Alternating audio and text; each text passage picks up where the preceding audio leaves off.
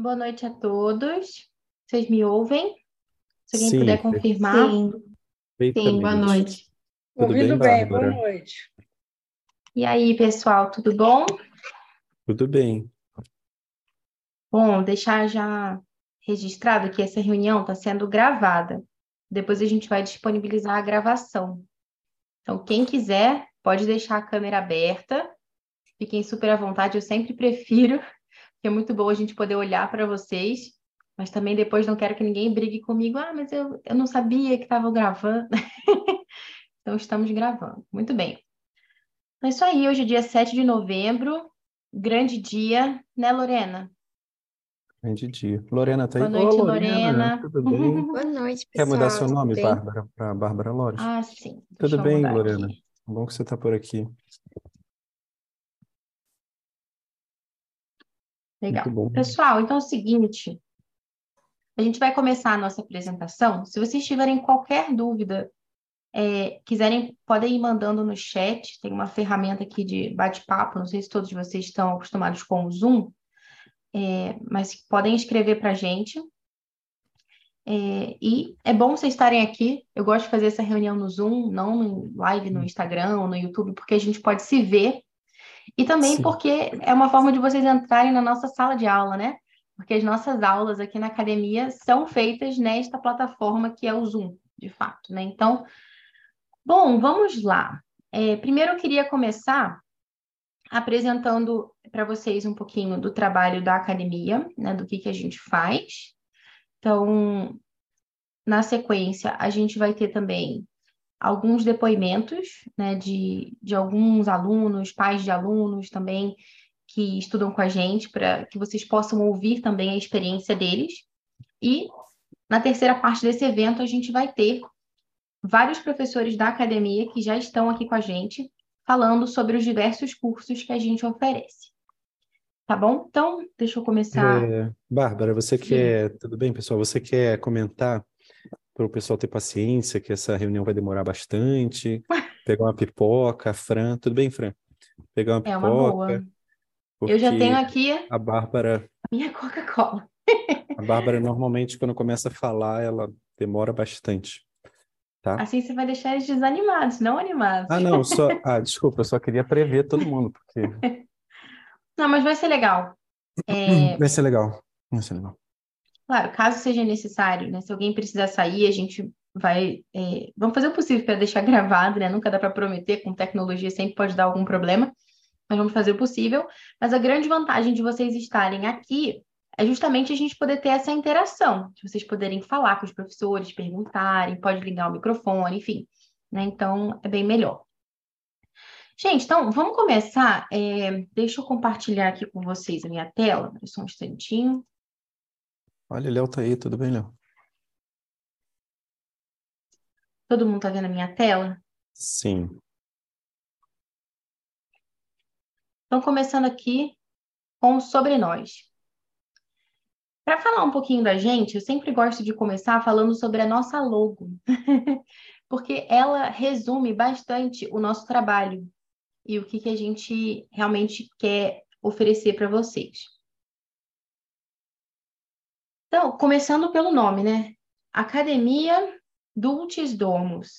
Tem gente que fala é, Dominus, né? Que é igual aquela pizzaria, não é isso? Mas não é isso, não. É Dulcis Domus. Tem uma outra aluna nossa que fala Academia dos Gnomos. Mas também não é isso. É Dulcis Domus, que significa, é, em latim, doce lar. Dulcis, doce, domus, lar. Né? Aquela expressão lar, doce, lar, é domus, dulcis, domus.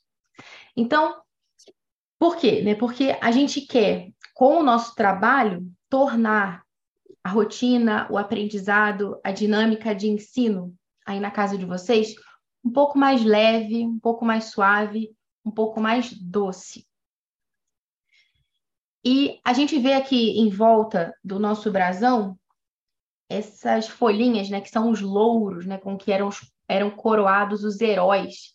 Né? Sabe aquela é, nas Olimpíadas, né, que colocam lá e tal, não necessariamente louro, né, na Grécia também tinha uma outra planta que eles usavam, mas os heróis eram sempre coroados com essas folhinhas.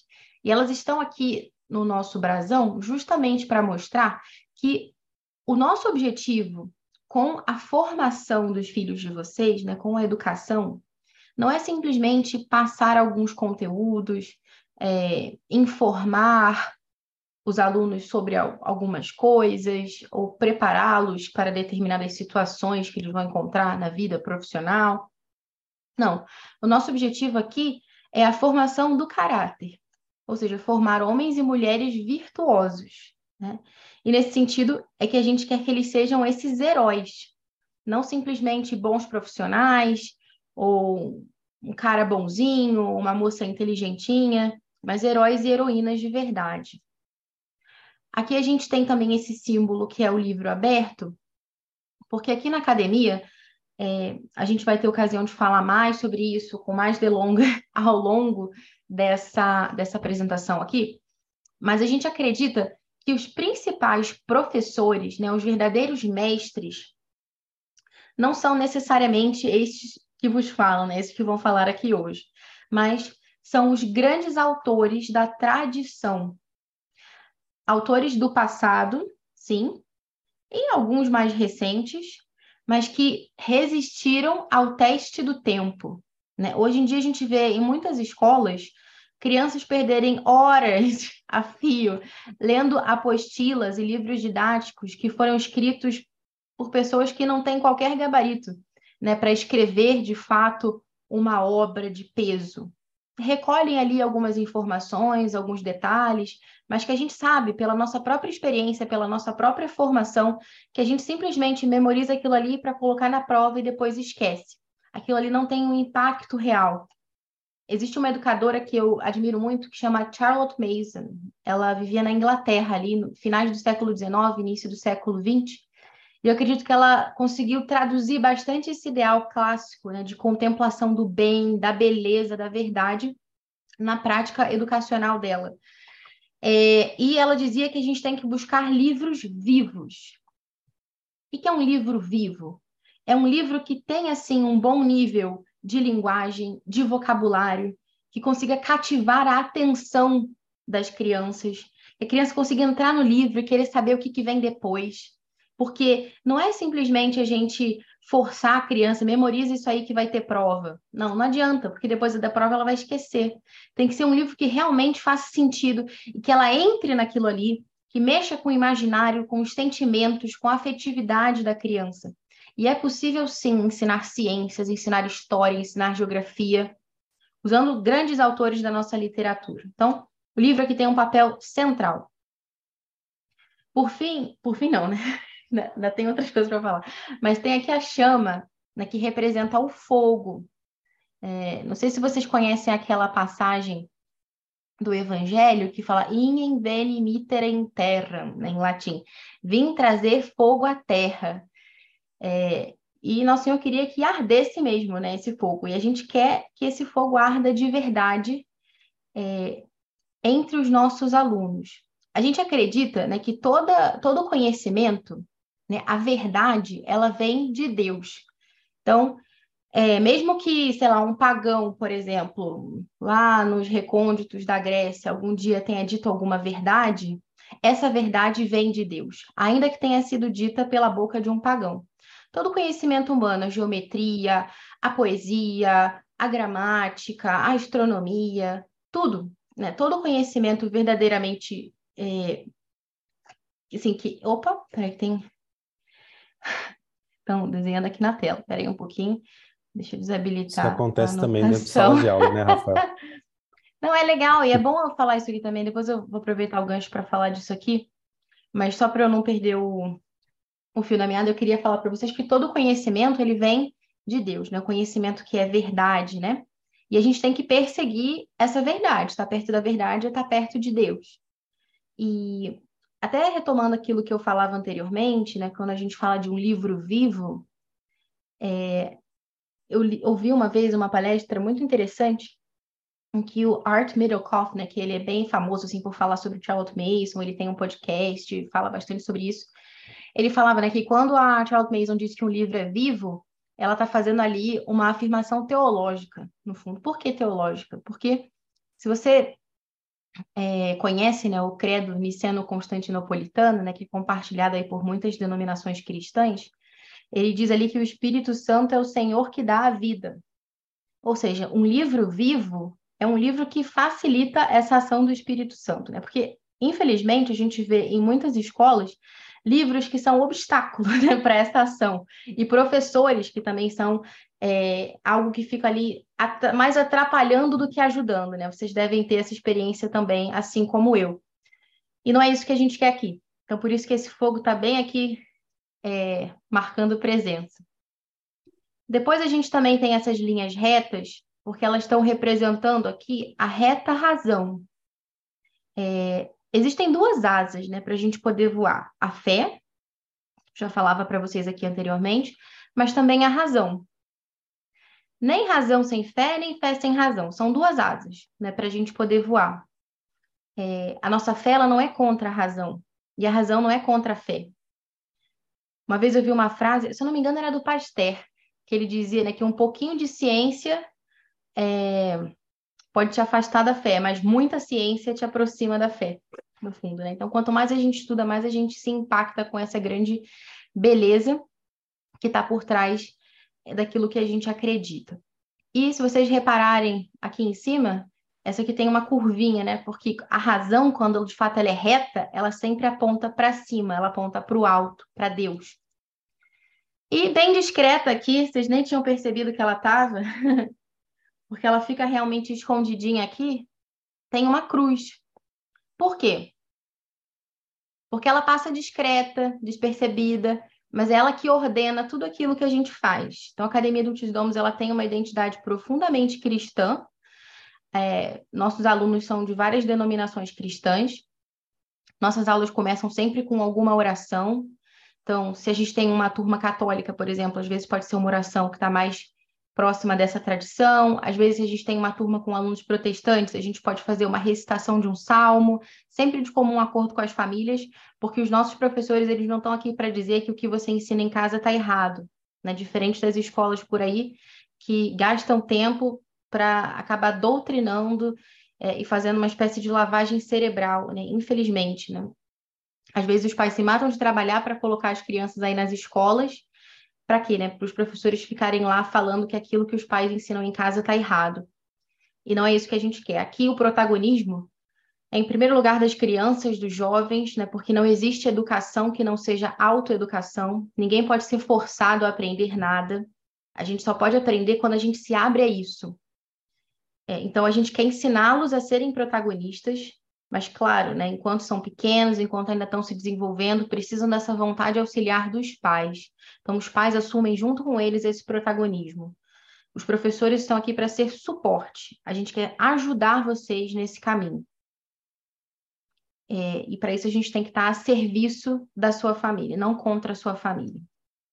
Muito bem. Deixa eu ver, tem algumas coisas aqui no chat. Ah, aqui vai ficar gravada, beleza. A Adriana perguntou onde a gente estuda sobre Charlotte Mason. Então, é, tem alguns livros publicados já no Brasil, pode procurar lá, Educação no Lar, é, eu recomendo a tradução da Arielle Pedrosa. É, tem vários livros, mas o primeiro é esse, Educação no Lar. Uh, muito bem. Então, antes da gente passar para os depoimentos, eu queria falar um pouquinho para vocês só da nossa história, para dar um pouquinho de contexto para quem não conhece a gente. Sou Bárbara, sou esposa do Marcos, não sei se todo mundo que está aqui me conhece, mas nós começamos aí esse trabalho de educação lá em 2018, Exatamente. quando eu decidi. Hã? Exatamente. Isso aí. Quando a gente decidiu que queria fazer homeschooling, né? Eu vou colocar. Marcos, eu vou te colocar aqui no spotlight. Ih, caramba. Você é tão culpado Tudo quanto bem. eu. É verdade. Tudo bem. Bem, então é o seguinte. É... Quando a gente optou pelo homeschooling, eu comecei a estudar sobre educação para ver que rumo eu ia dar né, para a educação do meu filho. Eu tenho três filhos. O Bernardo tem sete anos, a Laura tem quatro anos e a Cecília tem um ano e sete meses. Na época, o Bernardo tinha dois anos, ia fazer três. É, e eu comecei a ver aqui que a gente ia né, oferecer, que método eu poderia seguir. Me encantei bastante com essa proposta de educação, que é a educação clássica. E comecei a estudar E, para mim, uma forma que me ajudava bastante a estudar era gravar podcasts, porque eu podia estudar e me comprometia a gravar esses episódios para ensinar isso para outras pessoas, né? Porque a gente só sabe que sabe mesmo alguma coisa quando a gente consegue dizer isso para alguém, estruturar isso, né? É... E eu criei o Pod Clássica, talvez alguns de vocês aqui tenham tido oportunidade de escutar, que era um podcast que falava sobre o que é educação clássica, é, qual é a importância de contos de fada, por que memorizar poesia, é, para que apreciação musical na educação infantil, enfim, a importância da beleza, né? Tem vários episódios, várias entrevistas, tem entrevista com Guilherme Freire, é, tem entrevista com o Hugo Langoni também, enfim, é, com a Carla Cal, muita coisa bacana. E é, teve vários episódios e a gente começou a ter mais contato, conhecer mais famílias de homeschoolers também por conta disso. Era uma forma legal do pessoal poder estudar, ao mesmo tempo em que às vezes dirigia, colocava o bebê para dormir, lavava uma louça, enfim, fazia uma caminhada. Né? Então, depois do podcast, a gente começou a desenvolver alguns materiais. Então, veio lá o Clube do Tapete, né? que era material de educação clássica infantil, que vinha lá qual que era a pintura que vocês iam apreciar naquele mês, a música, o compositor que vocês iam estudar, poesia, fábula, enfim, todo, é, todo uma, um trabalho de formação do imaginário para crianças pequenas. E o inglês vivo, porque afinal eu dava aula de inglês e resolvi é, ajudar as famílias também que queriam ensinar inglês em casa através desse material. Só que aí Marcos teve uma ideia e falou: Bárbara, por que, que você não dá aula online, no Zoom? Aí eu fiquei, será? A gente tinha visto uma experiência não vai de dar uma... certo. Não vai dar certo. Não vai dar certo. Aí ele me mostrou uma experiência de uma empresa que chama VIP Kid, na China, uma startup chinesa, que eles faziam aula online. Eu falei, nossa, se eles conseguem, talvez dê certo. Aí a gente começou com algumas turmas de inglês. Isso lá em 2019? Acho que 2019. 19, 19. Então Maio de abrimos duas 2019. turmas, duas turmas de inglês. É, Inclusive estava em uma dessas turmas a Clarissa, que é filha do Cláudio Omar, que vai aparecer daqui a pouco aqui nos depoimentos. Sim, os depoimentos. É, exatamente. E a gente começou e tal. Aí no mês seguinte, a gente teve que abrir mais duas turmas, porque alguns irmãos dessas crianças tinham ficado de fora, por conta do limite de vagas, e as mães queriam mais aula. E nessa altura, eu já dava aula também, tinha alguns alunos particulares de português para estrangeiros, dava aula para algumas pessoas de vários países, né, que queriam aprender português. E eu comecei a ficar sem horário, e aí eu chamei uma outra professora. Essa professora também ficou sem horário, e Chamou chamamos outra professora. E mais ou menos nessa época também, um pouquinho antes, eu tenho uma, uma amiga que conheço há muitos anos que atualmente acabou por ser famosa, mas na época que eu a conheci não era famosa, é, que é a Samia muita Marcilli. Então, eu comecei a dar aula também para alguns dos filhos dela. E ela divulgava no Instagram. Então, muita gente conheceu a gente por conta disso naquela época também.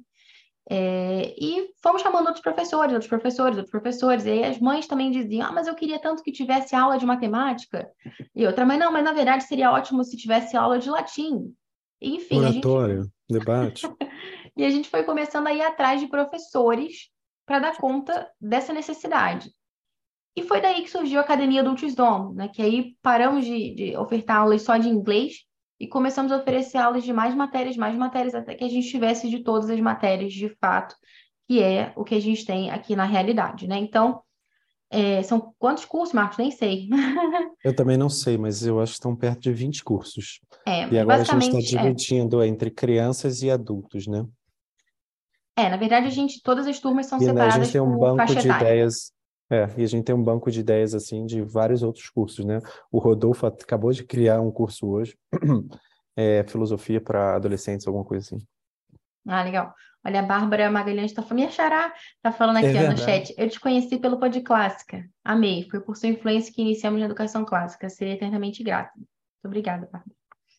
É, Não, é muito legal. Esse trabalho é muito bom, assim, Hum. porque a gente consegue chegar a muita gente, né, pela internet. É, Então, hoje, Bárbara, a gente está com, se eu não me engano, 45 funcionários na empresa, né?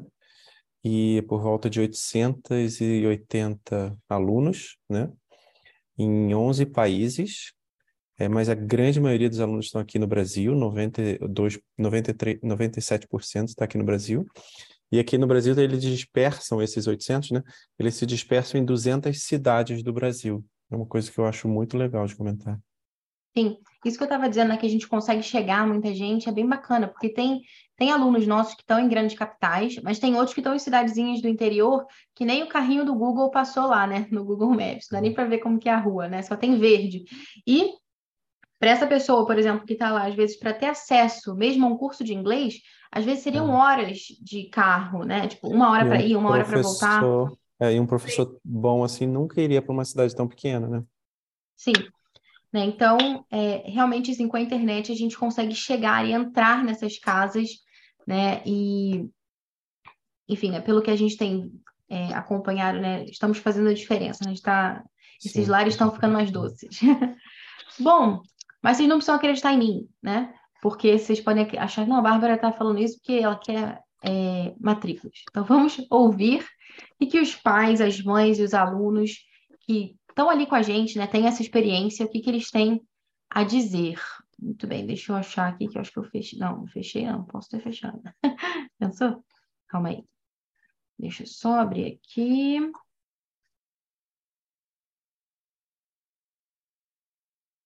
E vamos acompanhar aqui um pouquinho do que, que os nossos alunos e os seus pais têm a dizer.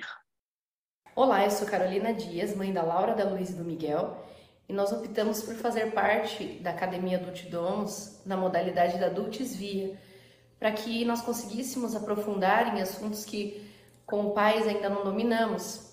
Então, tem sido de grande valor o suporte que a academia tem dado para nós através das aulas.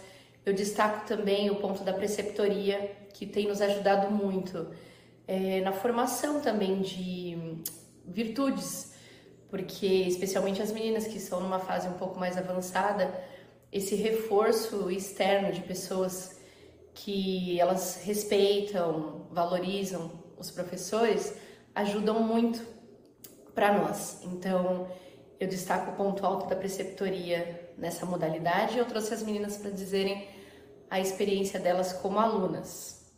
Né, Luísa? A Academia do Tidomos me ensinou a amar minha pátria. A Academia do Tidomos me ensinou a ter organização e é bem divertido as partes do calendário.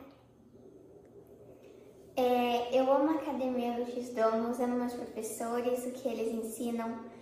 É, eu gosto muito da Academia do Tidomos porque graças à arte da linguagem, antes eu tinha dificuldade de recitar poemas, de ler coisas, e agora eu consigo criar minhas próprias poesias. Isso é gratificante ver o meu crescimento, não só em arte da linguagem, mas também em história e geografia, descobrir é, a grandeza da minha pátria brasileira.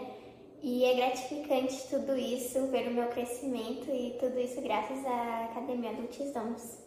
É, nossa, para mim, para mim, para nossa família também foi muito bacana participar dos convívios, porque às vezes é solitária, né, a vida de família homeschooler, e foi muito bacana poder encontrar as famílias, visitarmos o museu.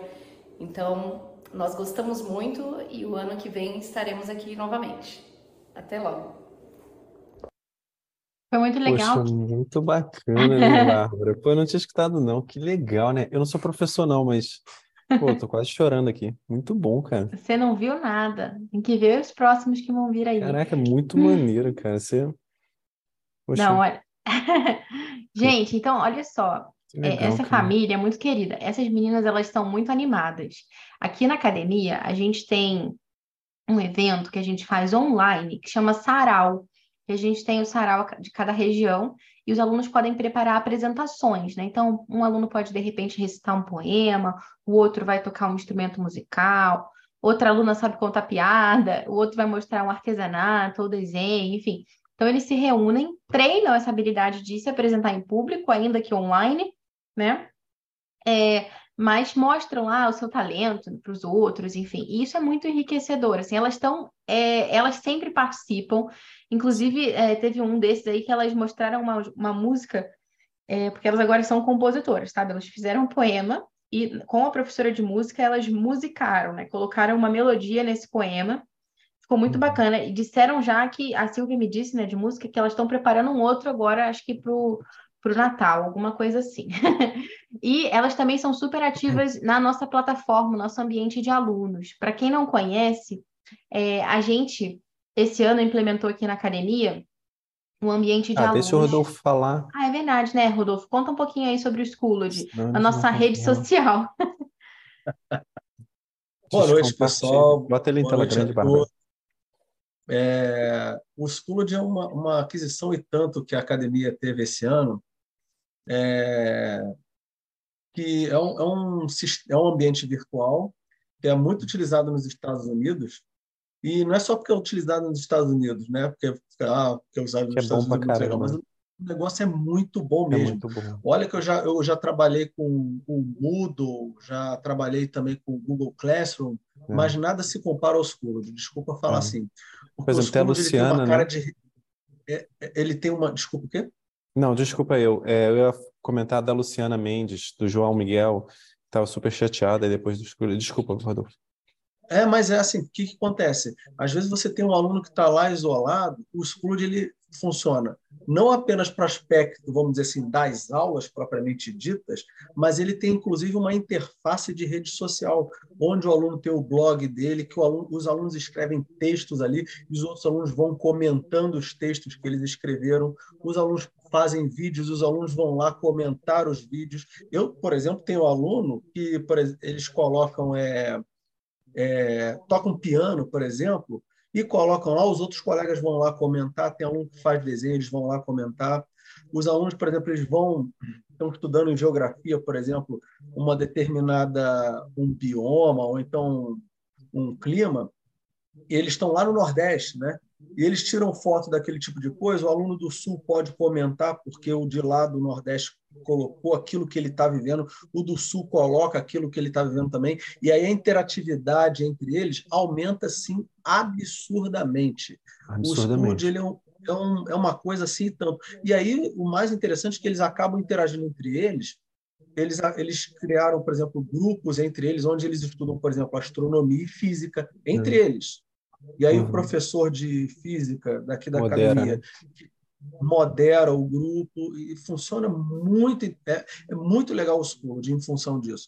E aí, assim, o, desculpa a expressão, mas o céu é o limite para a criatividade dos alunos, porque tem sido muito interessante, muito interessante mesmo. Sim. A avaliação, é, o, o exame, né, no caso, É, não, é feito pelo. Desculpa, É, não falar. parece nada assim. Ah, por que que você está falando de um sistema? É porque eu também percebo, Rodolfo, não sendo professor, mas o que era antes ou depois do Schooled, né? A gente passou em seis É. meses do Tisvia sem Schooled e agora tem os três meses do Tisvias com o Schooled, né? Eu acho que a, academicamente deu um salto muito bom, assim, a interação, salto. tal, toda a questão do hino que a gente fazia, a gente faz um hino na segunda e na sexta, né? É, e sem o Schooled tinha pouca participação, umas cinco participações. Agora fica as 50 crianças lá e eles vão para lá tempo. como se fosse o recreio, assim, né? Então eu, eu vejo assim, talvez não consiga, a pessoa não consiga entender isso, mas a gente vê uma diferença muito grande pela essa plataforma, né, Bárbara? É que é Bárbara uma que grande, trouxe. Uma grande Ela vantagem. fomenta que as crianças se relacionem, entendeu? Antes, Sim. a criança entrava na sala, aí a sala tem cinco, oito alunos, e ia embora.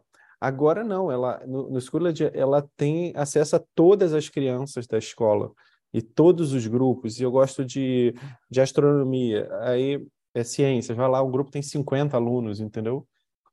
Né, Bárbara? Sim. Ele fomenta muito isso. É, do ponto de vista prático é muito bom, porque o pai ele consegue ver, né, tudo que os filhos fazem dentro da, da plataforma e Uhum, também claro. consegue se organizar, tipo, a aula, imagina só, antes a gente usava grupo de WhatsApp. Ah, é verdade. Então tinha Isso o é grupo horrível. de matemática, o grupo de história, o grupo de, é, o grupo de ciências, o grupo de arte da linguagem, né, que é português e tal. Uhum. Imagina se você tivesse três filhos, cada um com seis matérias, era 18 grupos. Ah, É uma 18 loucura grupos. total. Era uma loucura. Então, com o Schooled, você consegue colocar as datas de entrega dos trabalhos, aparece um calendário ali direitinho para você Ah, é poder verdade. Por acompanhar. exemplo, o enfim. boletim, o boletim. Eu abri o, o, o Bernardo, nosso filho, né, o seu esposo da Bárbara, aí ele teve lá o boletim terceiro trimestre, as matérias, notas, toda a documentação. Por exemplo, a pessoa vai fazer homeschooling, né, que é a grande maioria aqui.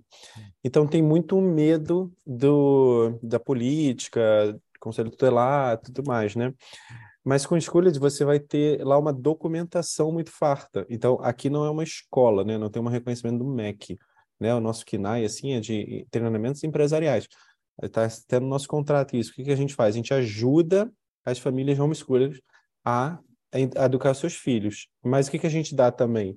Dá uma documentação muito farta, né, Bárbara? Se alguém chegar e querer reclamar do seu filho, você tem lá todos os boletins, todas as provas, todas as aulas gravadas. Você tem uma documentação muito farta que você tem um CNPJ, que é o nosso CNPJ, te ajudando nesse projeto, né?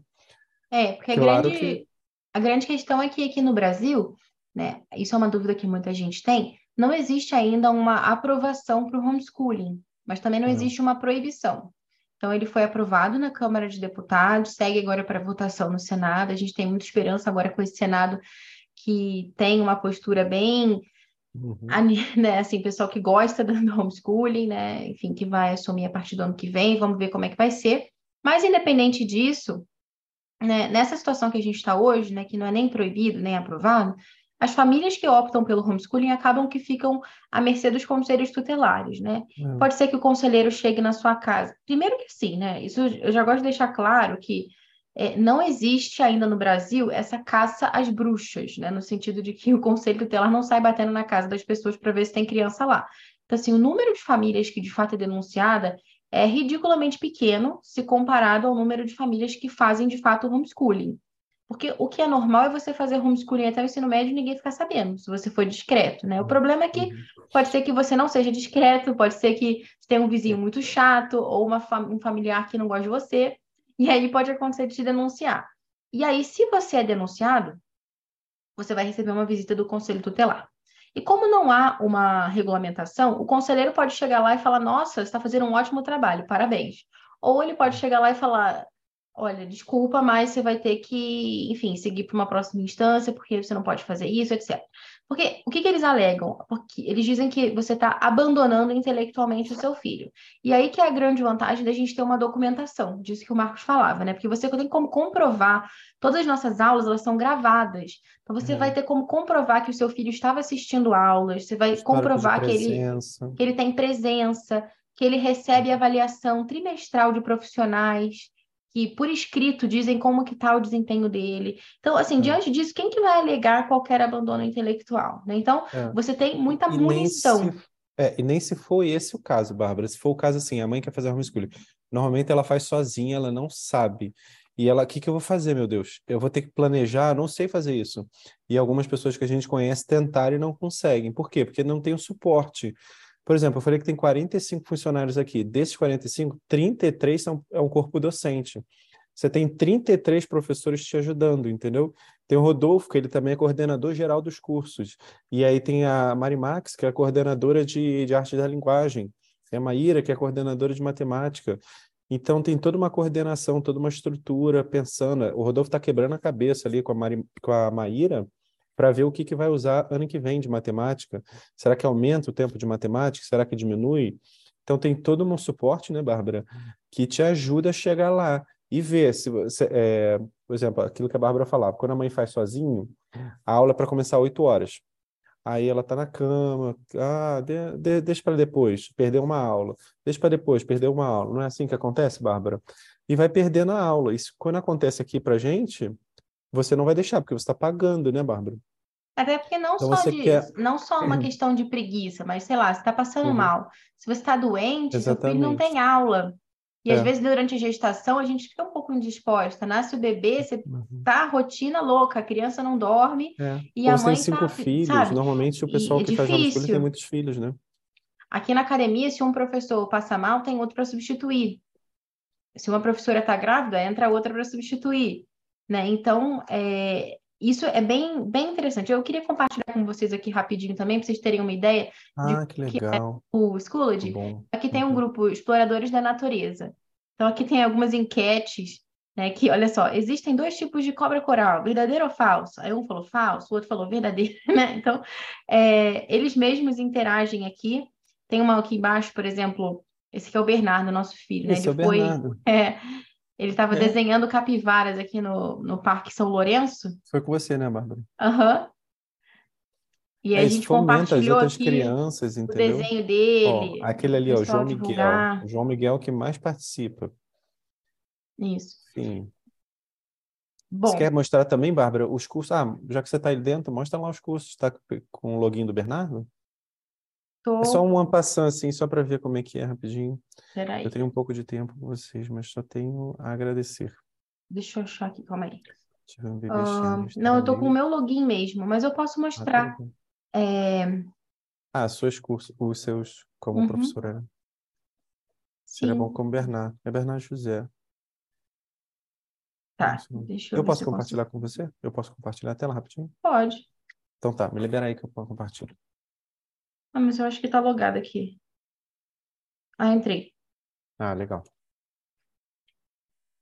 Porque isso é tão legal, né? Ah, Uhum, Não, na é bem legal. não tinha. É, deixa eu mostrar aqui pra vocês.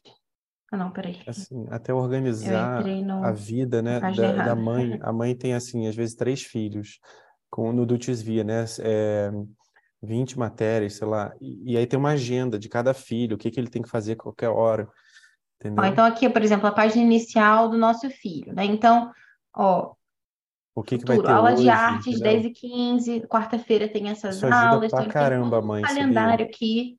É, isso ajuda que muito no a mãe. dia tal ele precisa levar alguns ingredientes para fazer uma aula de culinária, enfim, vai- ele pode colocar aqui. é, aqui vem cursos, né? Tem os cursos que ele faz, pessoal do hino, né? Que o Marcos estava falando. É, Vou colocar aqui em arte da linguagem para vocês verem como que é um curso. Tem aqui um informativo, o ID da reunião no Zoom, calendário da academia, link das aulas, pastinha com as aulas gravadas. Aqui a pastinha das tarefas, envio de tarefas, fórum de discussão, enfim. Então fica bem uhum, organizado, né? Tem aqui a presença e tal. é. Tem É, questão de hum, notas também, sim, aqui em cima. Não, mais em cima.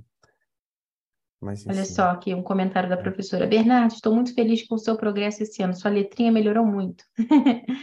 Não deixe de fazer a caligrafia e leia um pouquinho por dia. Assim a É. leitura irá progredir também, enfim, né? É Onde que assim, você não, queria mostrar as notas? não, eu só estava falando porque isso, assim, parece bobo que a gente está mostrando, mas é uma pessoa de fora falando como é que tá o seu filho, entendeu? Assim, minha experiência tendo Bernardo e, e o homeschooling dele é por quatro anos, isso é muito bom, entendeu? Não sei se é porque eu sou homem, eu gosto de uma coisa mais exata, né? É, e as mães não, mas isso para mim é muito bom. Pô, tá tendo resultado ou não tá, entendeu? Tem um boletim, qual é a nota, entendeu? Avançou ou não avançou? E aí eu posso perguntar, Tabita, você que é professora dele, o que que você acha? Olha, tem que melhorar aquilo, tem que melhorar naquilo. Então, a Josiane escreveu né? aqui, ó, no chat. Josiane, eu tenho pouco tempo com vocês, mas só tenho a agradecer. Tive um bebê esse ano, estava meio enrolada nos estudos da Sofia. Iniciei com inglês, agora estamos com quatro matérias. Ano que vem pretendo matriculá-la na Dulcisvia. Ó, que legal. Excelente. Então vamos continuar falando nisso, né? Vamos para os depoimentos. tá. Olá, me chamo Claudio Omar.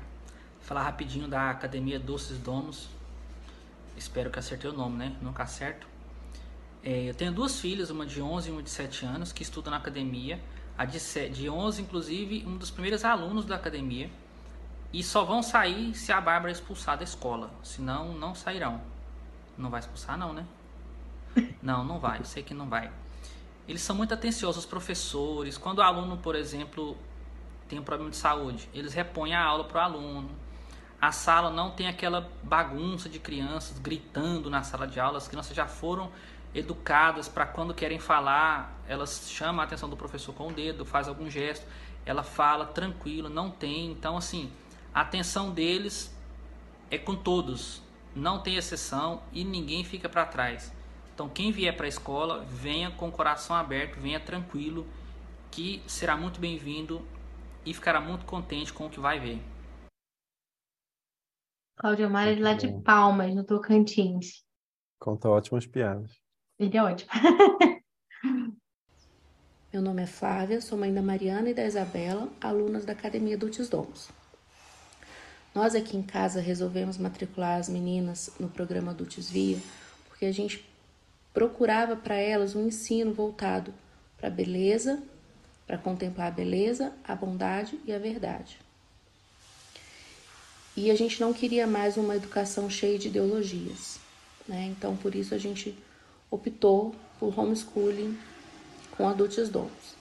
E nesse primeiro ano, a gente só tem a agradecer porque as meninas melhoraram em todos os aspectos, tanto na capacidade de memorização, de interpretação de texto. Isso influenciou todas as outras, o aprendizado em todas as outras matérias e também esse ensino ajudou elas a conquistar virtudes que são tão necessárias para o amadurecimento das meninas. Então eu só tenho a agradecer. Uma coisa legal também, vou até mostrar aqui no site para vocês algumas fotos, peraí. Mas é o Ah, do seguinte, convívio. é, porque A além gente desse foi na casa dela, né?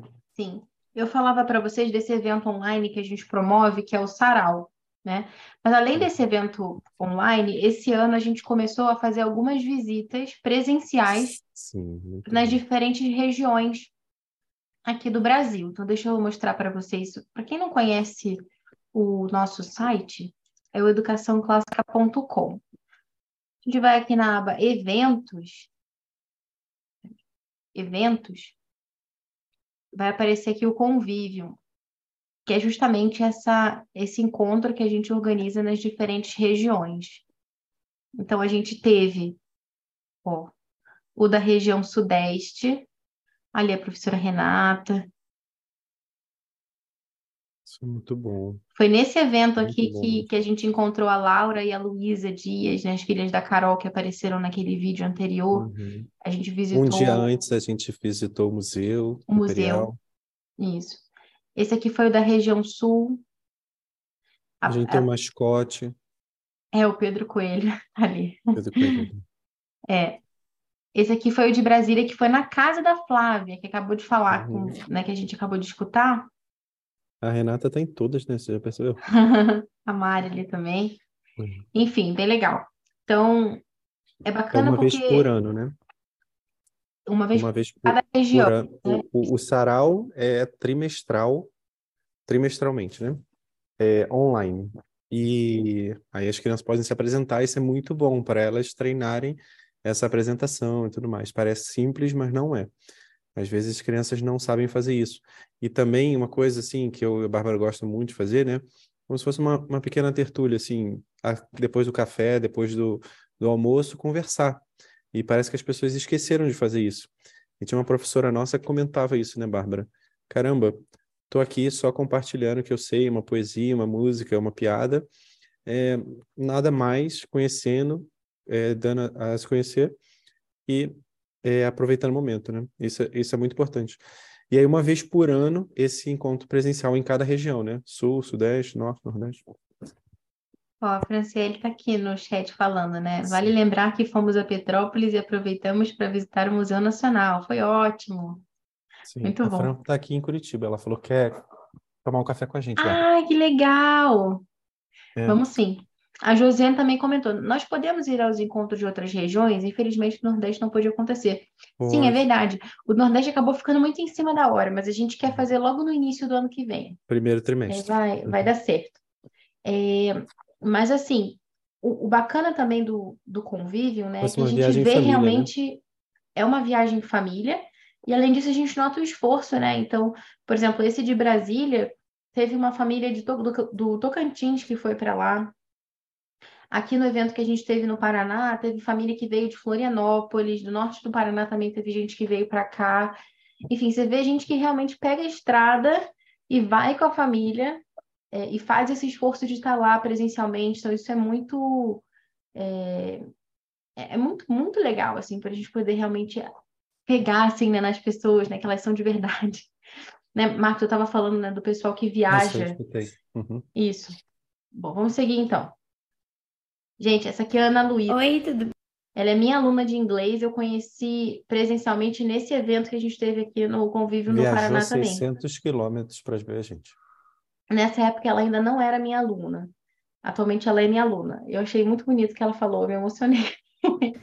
Oi, tudo bem? Meu nome Oi, tudo bem? Meu nome é Ana Luísa, eu tenho 12 anos. e eu moro aqui em Luanda, numa cidade que se localiza no Paraná. É, eu comecei a estudar na escola dos Domos este ano e eu gostei muito da experiência, muito mesmo, vale muito a pena. É, na verdade, no começo eu estava com bastante medo de não conseguir aprender nada, principalmente porque é uma escola online.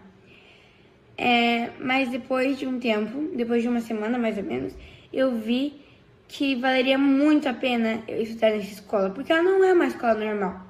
É, o conteúdo ele é muito mais aprimorado do que numa escola é, presencial. Por exemplo, minha mãe, ela sempre, sempre me pediu para estudar poesia, memorizar e ler. Mas eu entendi o motivo, porque eu não enxergava a beleza da poesia, eu não enxergava a importância dela é, na vida das pessoas coisa que hoje eu entendo graças à minha professora Mariana Maxnuck, que é uma professora maravilhosa. É, a mesma coisa aconteceu com história. É, se me perguntasse que eu, se eu gostava do meu país, eu com certeza falaria que sim, mas isso seria uma mentira, porque a gente só ama aquilo que a gente conhece, e eu não conhecia a história do Brasil. É, então, graças ao meu professor Rafael Nunes, eu consegui enxergar que enxergar que eu fazia parte daquela maravilhosa história do descobrimento do Brasil. E hoje, se me perguntarem se eu gosto do meu país, eu posso falar que eu amo e isso não vai ser uma mentira. É, é isso que eu queria falar para os senhores. E não tenham medo de colocar seus filhos na escola. Vale muito a pena.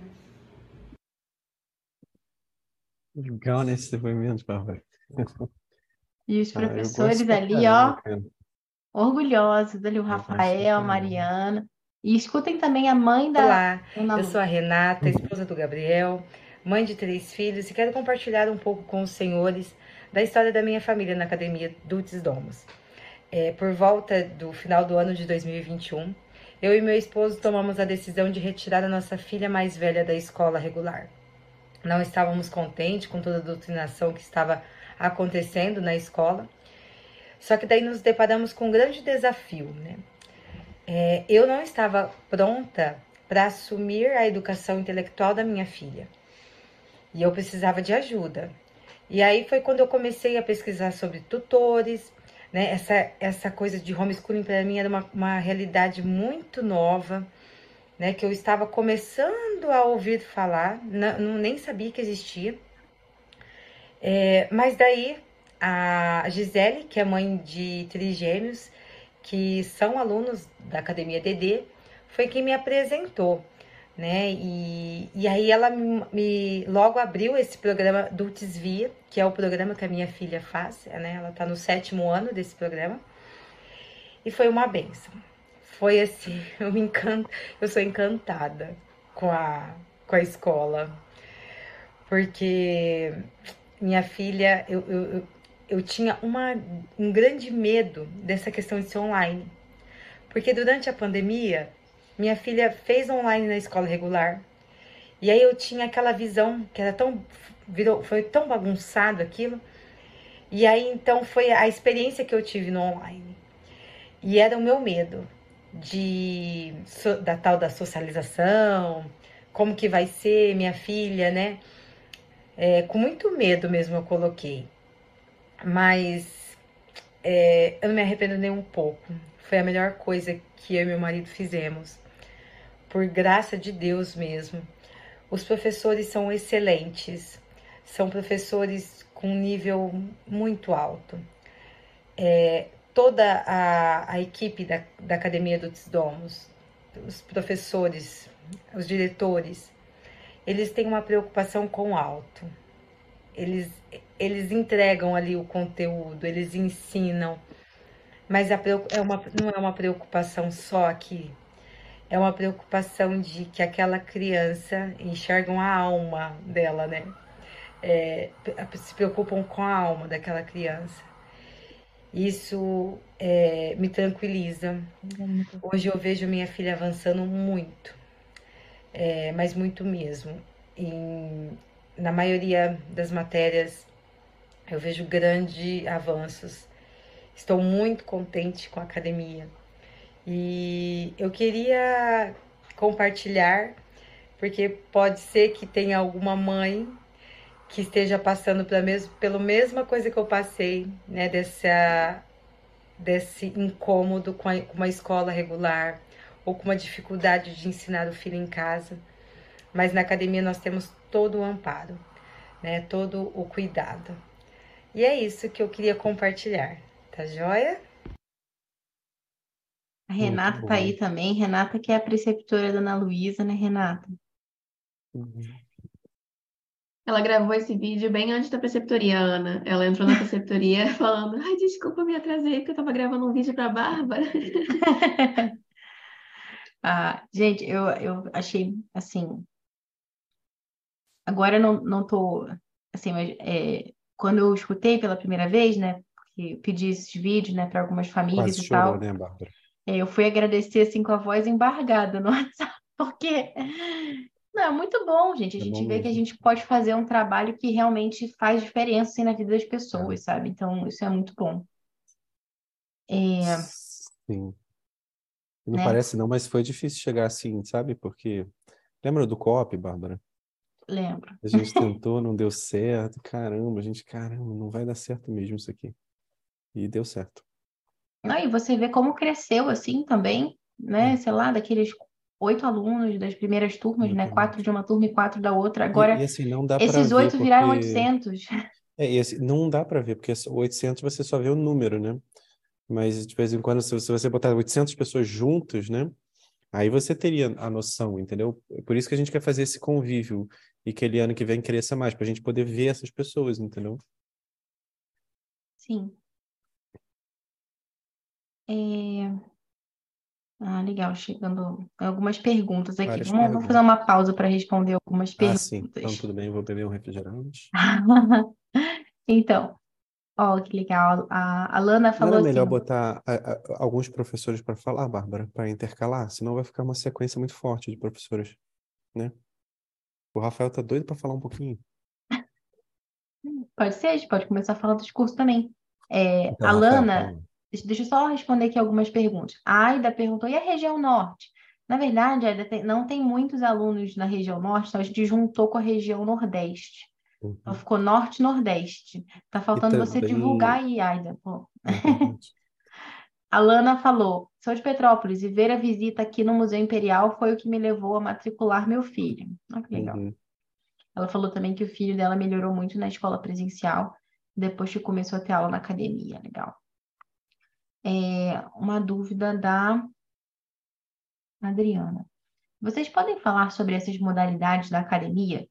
Já vi dois depoimentos falando da academia com modalidades diferentes. Adriana, a gente vai falar um pouquinho mais sobre isso daqui a pouco, quando a gente for explicar o que é o Dulcis Via. Mas Uhum. basicamente, assim, a gente aqui na academia a gente tem cursos e algumas famílias escolhem um curso, dois cursos, e outras famílias escolhem fazer a grade completa, né? Que é aquele mínimo de seis matérias que a gente chama de Dulcis Via, que são as matérias básicas do, do ensino regular, né? Português, matemática, história, geografia, ciência, língua estrangeira, tá? E aí, quando você junta esse combo, você tem um desconto bom, forte, né? Eu vou falar sobre isso daqui a pouquinho. Vanessa Minelli disse: Espero poder participar de algo em 2023. Estou orando para definir isso. Tenho convicção de que a escola regular jamais vai preparar minhas filhas para cumprir o plano que Deus tem para elas. Estou aprendendo ainda. Sou mãe de quatro meninas. Acho que o Hum. grande problema assim, né, da- das escolas hoje em dia é isso que a, que a Renata falava, né? Que elas não olham para a alma, né? Elas simplesmente transmitem ali É. alguns conteúdos, mas não enxergam a pessoa que está ali, né? A pessoa que é feita de corpo e de alma. Eu acho que tem muitas escolas boas, Bárbara. É, mas eu acho que a maioria. ruins, entendeu?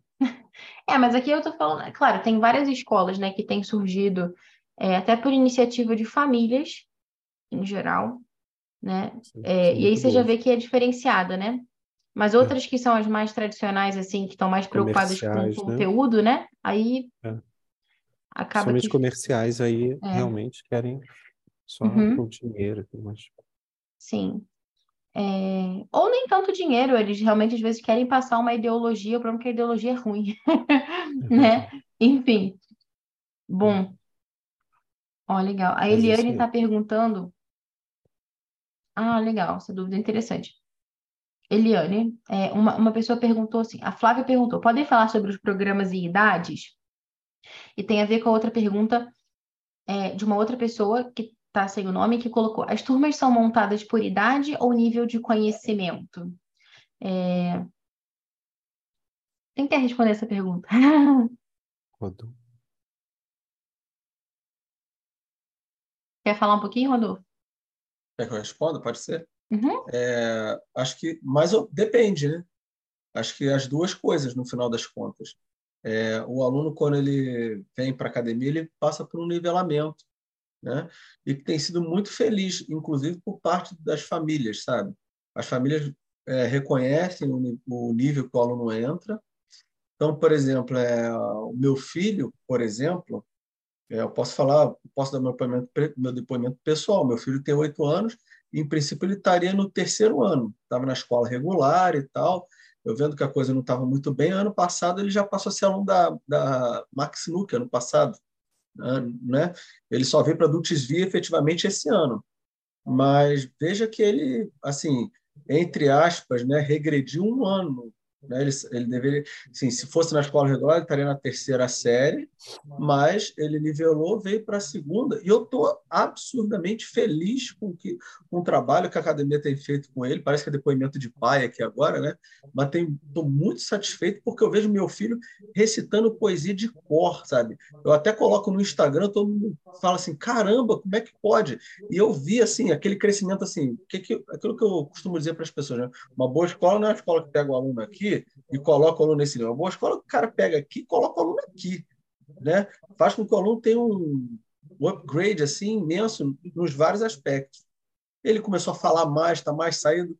Hoje mesmo a minha esposa estava assistindo aula e falou assim, nossa, aula de matemática, você viu como é que ele está saidinho pra caramba, né? Tipo assim, falando pra caramba, participando. Era um garoto todo tímido na dele, quieto pra caramba. Provavelmente na escola regular seria aquele loser lá que está lá quieto lá, comendo a merenda dele sozinho tá, brincadeiras à parte, mas assim, é, né? mas assim, falando, participando, extremamente animado, sabe? E a pergunta é, é, quais são os níveis, no final das contas? O nível é, é, de acordo com aquilo que o aluno chega e aprende. Nós temos diversos alunos que, é, vamos dizer assim, vieram para níveis mais baixos da, da, do conteúdo, tiveram alunos que mantiveram, tem alunos que até superam aquele, o, o nivelamento ali de fato.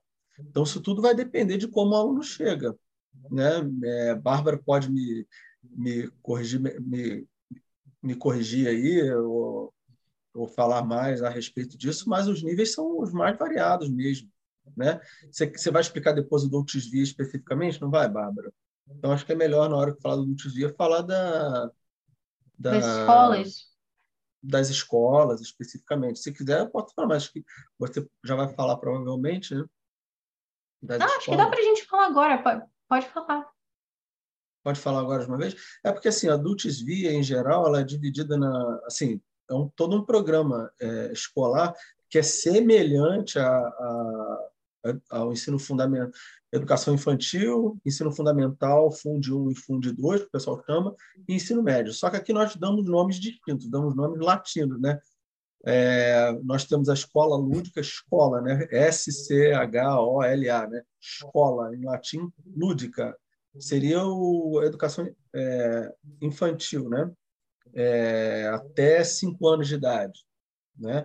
Depois nós temos a escola prima, que seria o equivalente à primeira, segunda e terceira, terceiro ano do ensino fundamental. Depois temos a escola segunda, que é quarto, quinto, sexto, anos do ensino fundamental, que aí vocês vejam que ultrapassa o Fundo 1 e o Fundo 2 já aqui. Temos a escola tércia, que seria o sétimo, oitavo, nono ano, e a escola quarta, quarta, né, que é primeiro, segundo e terceiro ano do ensino médio.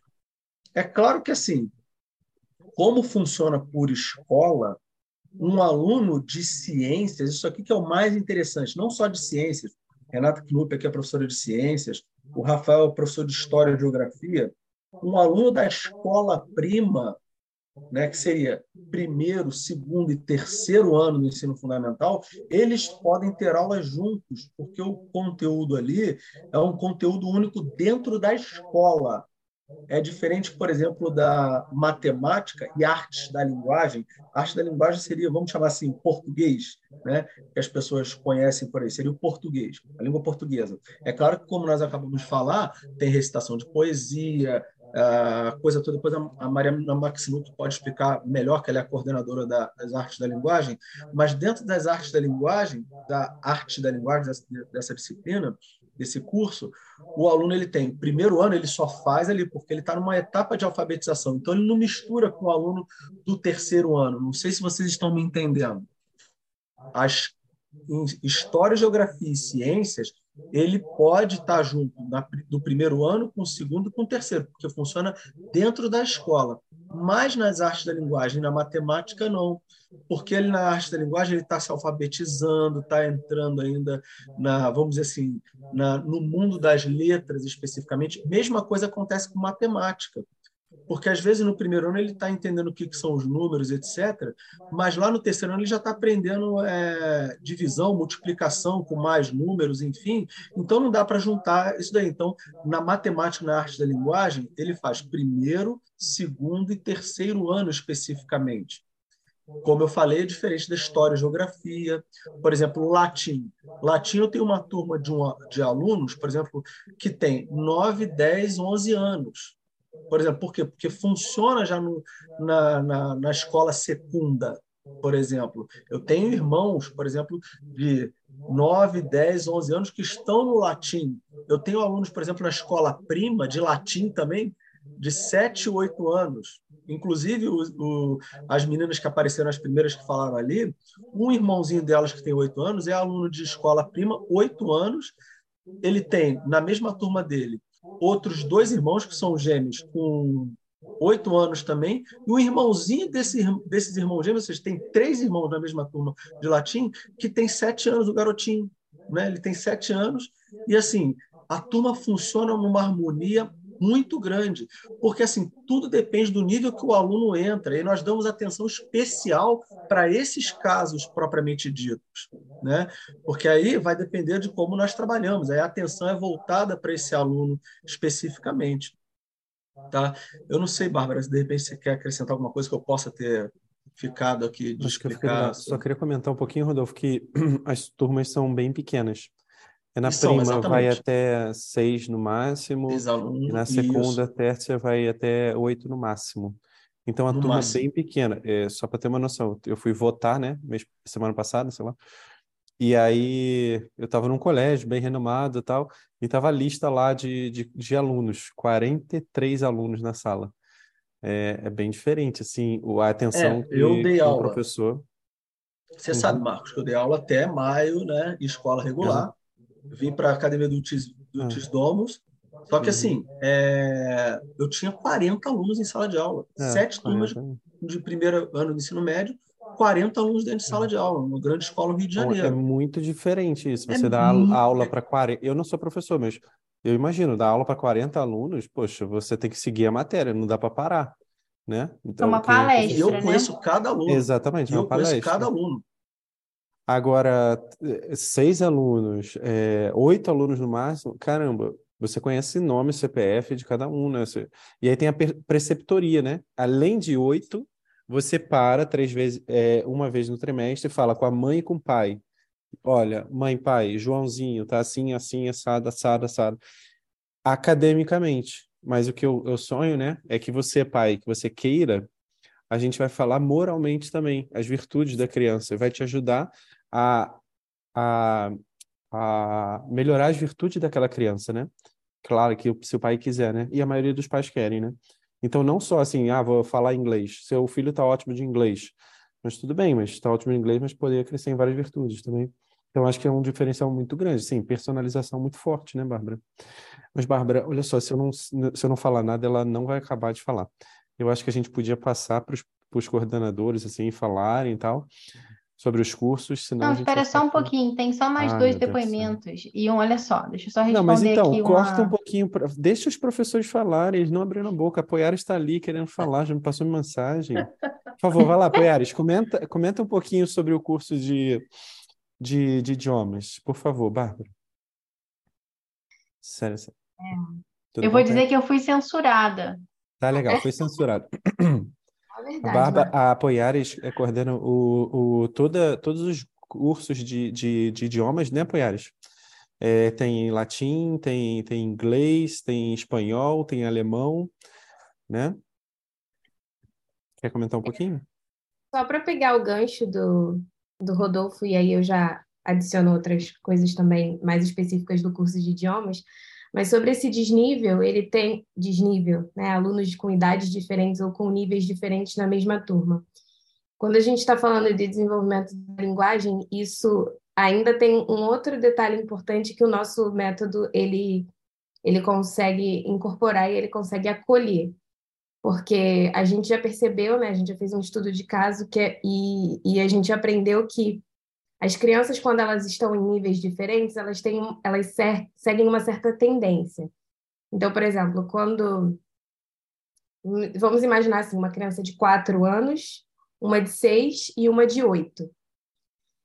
É, quando a criança de seis e de quatro elas estão né, nessa convivência com a de oito e elas veem que a de oito sabe ler fluentemente, escrever fluentemente, conhece palavras, já leu histórias que elas ainda não leram, elas se esforçam, elas dão o máximo para mostrar que elas também são ótimas, que elas não ficam atrás em nada, mesmo sendo mais jovens. E por sua vez, o mais velho, ele quer mostrar também que ele, né, ele não só é mais velho, mas ele também é mais inteligente, ele é mais eloquente. Então, essa diferença de idade ela sem querer, ali no socialmente mesmo, ela provoca a criança a dar o seu melhor. Porque ela quer, de certa forma, mostrar ali para o mais novo ou para o mais velho é que ela, né, que ela sabe, que ela, que ela é boa, né? Então, é, essa, essa, essa, essa diferença de idade, principalmente quando a gente está falando em uma aula que promove narração, não só inglês, mas também história, arte da linguagem, ela é positiva, porque isso acaba despertando na criança esse desejo de ser melhor e de se superar. Coisa que ali, quando estão na mesma idade, assistem os mesmos filmes, leem os mesmos livros, conversam sobre as mesmas coisas, então eles não vão querer mostrar né, o extra. É, e além disso, a, o nosso curso de idiomas, eu, eu separei uma citação é, de Charlotte Mason, porque assim, eu não, não é necessário convencer ninguém de que aprender um outro idioma é importante, né? Isso é uma coisa que todo mundo reconhece. É, e por que aprender idiomas com a gente é especial? Né? E aí tem uma citação da Charlotte Mason que eu acho que resume bem. Ela diz assim: é dever de uma nação manter relações de amizade com outras nações. Logo, é dever de cada família, como parte integrante de uma nação, estar apta a manter relações de amizade com famílias de outras nações, à medida em que oportunidades surjam. Cada família faria bem em cultivar dois idiomas além do materno desde o berço. Então, quando nós, professores de idiomas da academia, estamos, né, iniciamos a nossa aula, o nosso objetivo não é somente adicionar uma linha no currículo profissional dos filhos de vocês. É claro que isso é importante, nós não, não vivemos no País das Maravilhas, né? É claro que um dia essas crianças vão precisar trabalhar e é importante que elas tenham um bom inglês, um bom alemão, um bom espanhol. Mas, além disso, a gente quer é, promover esse olhar humano. Né? Então, é, é, que elas saibam usar o inglês que ela tem para promover boas relações humanas é, e para e é, manter boas relações de amizade. Né? E eu achei isso muito bonito. Legal. Então, é algo que, tá, que permeia, né? que está que tá aí como motor dos nossos professores de línguas. A gente não se preocupa só com o currículo, né? o currículo profissional, mas a gente se preocupa também com o coração, com a alma dos nossos alunos. Muito bom. E a Apoiares tem uma filha, né? Bilíngue. Sim. Ela aprendeu inglês desde o berço. Bom. Muito bom. Então, Bárbara, você puxa ou eu puxo? Rafael quer falar um pouquinho sobre história. Aí depois você vem com os depoimentos. Ó, oh, então, boa noite, pessoal. Eu sou o Rafael Nunes, eu sou um dos professores de História aqui da academia. É, acho que os professores já falaram um pouco, né? Bem, é, aqui na academia, a, a gente, eu acho que temos vários grandes diferenciais, porque você não vai encontrar um, é, a, no currículo aí dos, da, das escolas, basicamente, mesmo ao mesmo tempo incorporando, né, uhum. como a gente ensina aqui na academia. Tudo tem a, o, a base da narração, né? então as crianças, a gente é, lê alguns livros é, selecionados por nós, né, a dedo, que são, em geral, esses livros vivos, né, que as crianças interagem, elas, né, não é um livro didático, é um livro que o autor é, conta, realmente conta a história, né, ah, então, é, tem um, um aspecto lúdico, né, que é totalmente diferente do que você vai, vai encontrar por aí. E aí, o que, que acontece? As crianças elas vão narrando, né? À medida que a gente vai lendo, né? A gente também faz uma exposição, né? A gente a, a complementa alguma coisa aqui é, é, sobre algum tema que está acontecendo ali na aula de história. Mas é impressionante como as crianças é, vão melhorando a narração e ao mesmo tempo que elas vão melhorando na narração, né, elas começam a contar uma história de, do início, né, elas contam a história que acabou, que a gente acabou de ler, né, é, com início, meio e fim. E isso é, impacta na escrita. É impressionante se você e é possível é, ver isso, né? Por exemplo, a Laura que, que deu depoimento mais cedo, né? como ela melhorou a narração dela e a própria escrita foi uma coisa assim impressionante. É, eu mesmo fiquei assim impressionado.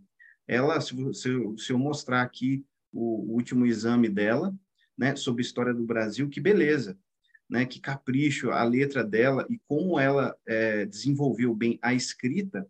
E eu não tenho dúvidas de que isso é, foi por conta dessa narração diária. Né? Todas as aulas a gente faz narração. E, em geral, todos os alunos a gente eh, fazem essa narração. Né? Às vezes a gente faz uma brincadeira, um sorteio, só para ver quem vai ser o primeiro a narrar.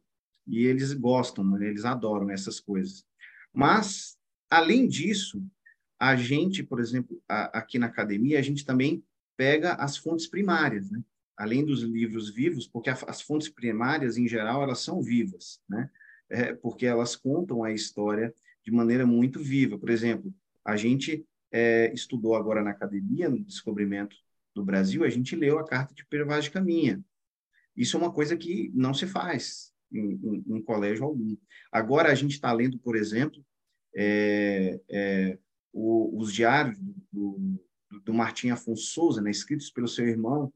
Isso também é uma coisa que é, eu acho assim, é uma, impressionante como e como as crianças se interessam por esses assuntos, porque por ser uma coisa viva, né, algo que realmente aconteceu, elas adoram, né? Para os mais, isso seria a, a, a, escola tércia, né?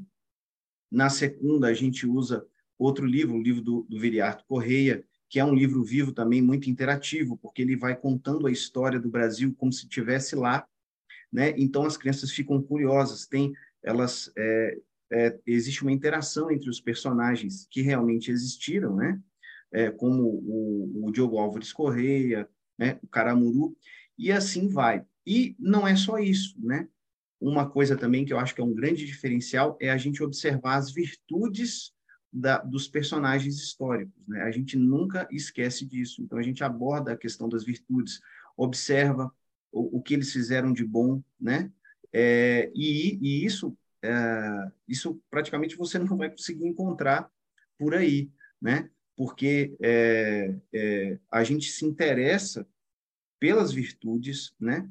Por essa questão moral e, e, e é uma vocação, né? Eu me, sinto, eu tenho essa vocação de, de ensinar e, e despertar esse amor pelas crianças, né? a, aquilo que a Ana Luísa é, é, falou aí, para deixar a gente quase chorando aqui, mas é uma coisa que eu sempre falo, a gente só ama que a gente conhece, é porque eu falo, eu comento isso muito, né? A gente precisa conhecer uma das, das potências da nossa alma, né? a primeira potência, a mais nobre, é a inteligência. Claro que a mais importante é a vontade. Eu sempre comento isso porque é importante a gente entender isso. E quando a gente entende né, a, a questão da, das potências, a gente começa a avançar. A gente precisa primeiro entender, porque a gente só ama o que a gente conhece, como a, a, a falou. E é verdade, a gente a, a inteligência aponta, né? Mas a, a vontade é que nos move. A gente ah, por isso que a, a, inteligência ela é mais nobre, porém a, a, vontade é mais importante, porque nós não seremos julgados por aquilo que conhecemos, né? Mas por aquilo que amamos. Então, é, nessa experiência da narrativa e é, de, de ter esse, esse amor, esse olhar pelas virtudes, né? Pelas virtudes e ver as coisas boas. Né? Você vê a gente agora estudando história do Brasil, a gente também estuda a história de Portugal, né? São as três grandes frentes de história, né? História do Brasil, história de Portugal e história de Israel, né? Que é a história, a história sagrada, a história das sagradas escrituras, né? E aí eu, é, essa é seria a, a Santíssima Trindade da história, né? Aqui na, na academia. Claro, não estou esquecendo de geografia, mas é, é, veja, não tem como a gente entender o Brasil sem a gente entender a história de Portugal, né? E aí você veja, e aí eu vejo também uma parceria entre outras ah, disciplinas, porque os meninos estão lendo os Lusíadas. Nós também estudamos os Lusíadas em, em, história, porque os Lusíadas ele conta a história de Portugal, desde é, da antiguidade, né? Passando pela ali na Idade Média, quando surge Portugal, com Dom Afonso Henriques, e aí a gente tem os livros vivos também, né, que é os Lusíadas contados para as crianças, que é, um, é já é um, um, uma dissertação ali, e aí ele vai contando a história, a gente vai, vai olhando a história de Portugal desde o início, né, e aí as crianças vão, vão, vão se interessando, né, vão, tem várias histórias dos reis, é impressionante como as crianças uh, gostam e elas vão se interagindo uh, com a história e adquirem esse amor, né? Porque é isso, é, elas começam a amar a história, porque aquilo dali começa a fazer sentido para elas, fala com elas, né? Elas começam a ver de onde é que as famílias delas é, vieram, o nome, né? A gente fala sobre todas essas coisas, né? E eu acho que, não sei se eu falei muito, né, que falou professor de história, a, a, a gente conversa para cá, a gente conversa bastante. E, e mas olha, é isso. O que eu posso dizer, geografia também, né? A gente lê os livros e aí a gente vai visitando os países. Então a gente tem vários livros é, que conta a história do país. São então é, é, é, existe um personagem que vai contando a história do país, a geografia do país. E isso é totalmente diferencial, né? que é, é, o livro vivo da história daquele país. Então, a gente, por exemplo, na, na, na Prima, né, que são as crianças do primeiro, segundo, terceiro ano, a gente é, estudou já o Japão, a China, né? agora a gente estudou também um, um paizinho da África chamado Chad, tudo isso com livro vivo. Tem um autor que vai contando ali a história, e as crianças vão, vão interagindo e, incrivelmente, elas começam, é, aquilo fica, porque a história né, é, do livro vivo, é, é, engraçado que às vezes eu tô, é, é, a gente lê o livro vivo e as crianças se atentam a um detalhe. Né? Ah, ela deixou a sandália. É, é engraçado isso, né? É, o que eles mais pegam são essas coisas e aí elas, eles se recordam, eles vão lembrando e depois a, e o método na, da narração todo mundo percebe isso, né? Que é, a gente só aprende realmente, a gente percebe que a gente internalizou algum conhecimento quando a gente explica. E eles fazem isso, a narração nada mais é do que isso, eles explicando com as palavrinhas deles o que eles aprenderam é, quando a gente lê o livro. Né? E é impressionante, e isso realmente resgata, porque toda hora eles têm que resgatar a memória, e, e as informações vão ficando. Às vezes, é claro, dá aquela, os meninos ficam meio travados, mas você vai estimulando, e aí, quando vê, é, é, sai lá um monte de coisa, um monte de informação, né? É, e é impressionante. Então, o que eu posso dizer a, a, da, desse ensino é isso. Eu, você vê o depoimento aí da, da, da Ana Luísa deixa a gente muito feliz e realizado, né? Porque é, eu percebo que, assim, incrivelmente, era esse o meu objetivo, né? E a, eu acho também que eu queria comentar é da preceptoria. A preceptoria, a gente tem a oportunidade de conversar com os pais dos alunos e com os alunos, muitas vezes, se o aluno tem mais de 10 anos, individualmente. E o que, que a gente vai falar ali? É só de matéria? Não. A gente vai falar é, é, de virtudes. O que, que a gente pode fazer né, é, é para melhorar? O que, que você acha que você pode melhorar? E aí você vai, aí você faz uma meta. Às vezes são, a gente não pode dar um passo maior, né? Às vezes a, gente quer, ó, quero adquirir uma virtude, aí quero fazer um monte de coisa. Olha, o, o segredo é um, é um, um pedacinho, né? Um passinho pequeno. Olha, vamos tentar. Ah, não, eu quero acordar cedo, eu quero fazer isso. Não, peraí, vamos tentar agora só acordar no horário. Será que a gente consegue? Né? Acordar na hora, o despertador tocar e, e levantar. Por exemplo, isso é uma das coisas que a gente conversa na, na, na preceptoria, né? Deixar também o aluno falar, contar o que, como é que é a vida dele. E aí a gente tenta resgatar e fazer esse, esse, esse caminho das virtudes, né? É, ver também, colocar ali no ponto como é que a gente consegue ajudar, que o nosso interesse como, como, como professores, e temos essa vocação, é de ajudar. A gente está aqui para ajudar as famílias, né? Não é a gente está aqui, o nosso, a nossa intenção é isso.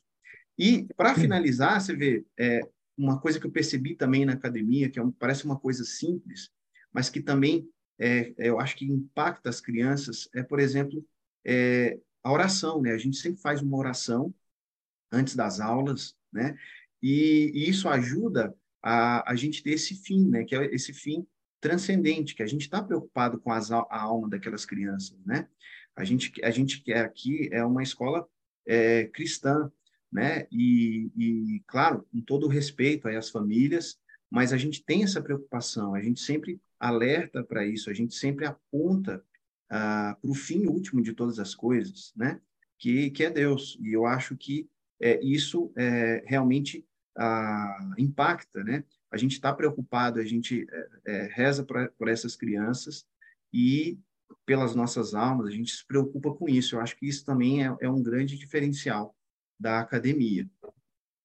Sim, muito bom, Rafael. Gente, muito eu estou vendo aqui um monte de pergunta pipocando. Vamos aproveitar e responder algumas perguntas? É, aproveitando Sim. aqui, Rafael. Eu queria tá falar rapidinho, sobre... eu sei que o Rafael falou bastante, mas eu queria falar um pouquinho mais. É, que história é muito, muito difícil você conseguir um professor de história bom, pessoal. É assim, um professor de história licença, bom. Marcos, eu, uhum. eu vou te interromper. Porque, assim, só de um professor de história tá falando em fim último do ser é humano. É impossível, é impossível. A última Coca-Cola é, é do deserto. Você, é a última Coca-Cola do deserto, exatamente. É. Todo mundo cara, deve imaginar assim, isso. Você tem um professor de história falando em fim último da, da vida é. É. cara. Porque na escola infantil, luta, como, luta, é, luta como é que você perverte uma criança na escola infantil? Com a história, entendeu? É com a história. Uhum. Na faculdade é com a sociologia. Mas na educação infantil é com a história. Então, assim, é quase impossível você achar um professor é, de história com uma visão boa, com uma moral boa, com valores bons, entendeu? Então, assim, eu, poxa, tenho isso muito forte, assim, é um diferencial e tanto, assim, né? Nossa vantagem competitiva. Mas, é desculpa, é porque... o Rafael falou muito. É, é, é, com a história, né? Se Parece a Mari Braga, fala pra caramba. É, essa coisa, mas só para completar isso, né? Porque, de fato, se você quiser perverter uma, uma sociedade, quiser, você muda a é, história. É, é só você é, mudar ela a história. Falou assim, você... Ah, eu, eu, eu, tinha, eu não tinha orgulho, desculpa, Rafael, mas eu não tinha orgulho do meu país. E nenhum brasileiro tem orgulho do país. Por quê? Porque toda a história foi isso. Ah, gente, é vira-lata, é vira-lata, é vira-lata, entendeu? É, os, é, é, se fala muito isso, né? Os portugueses chegaram aqui, roubaram, né? É. E, e, isso tudo, olha, isso é falso. É, isso, tá? é, isso, é, muito. Enfim, mas se, tudo se, bem. Se, se, os portugueses. Vamos lá, Rafael, vamos lá, porque a gente tem pouco tempo. Sim, sim, claro, claro. Vamos vai lá. Pode Deixa eu aproveitar e fazer algumas perguntas. Então fala, Parma. Primeiro, eu vou perguntar primeiro para o Rafael. A Carla está perguntando: o conteúdo de história muito. é na perspectiva católica? Olha, é, o que, que acontece? Ah, a, a, na, na história do Brasil, por exemplo, nós fomos colonizados pelos, por, pelos portugueses que eram católicos, né?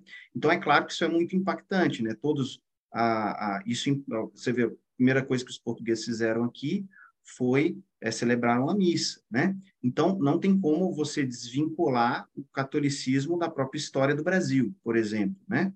É, mas é claro que a, a, a gente é, tem um cuidado e respeito, agora a gente não pode fraudar a história é, é para a gente vai passar o, o, pano também, a gente vai falar o que de fato aconteceu, mas, por exemplo, a história do Brasil não tem como a gente é, é, é, não, não comentar do catolicismo, né?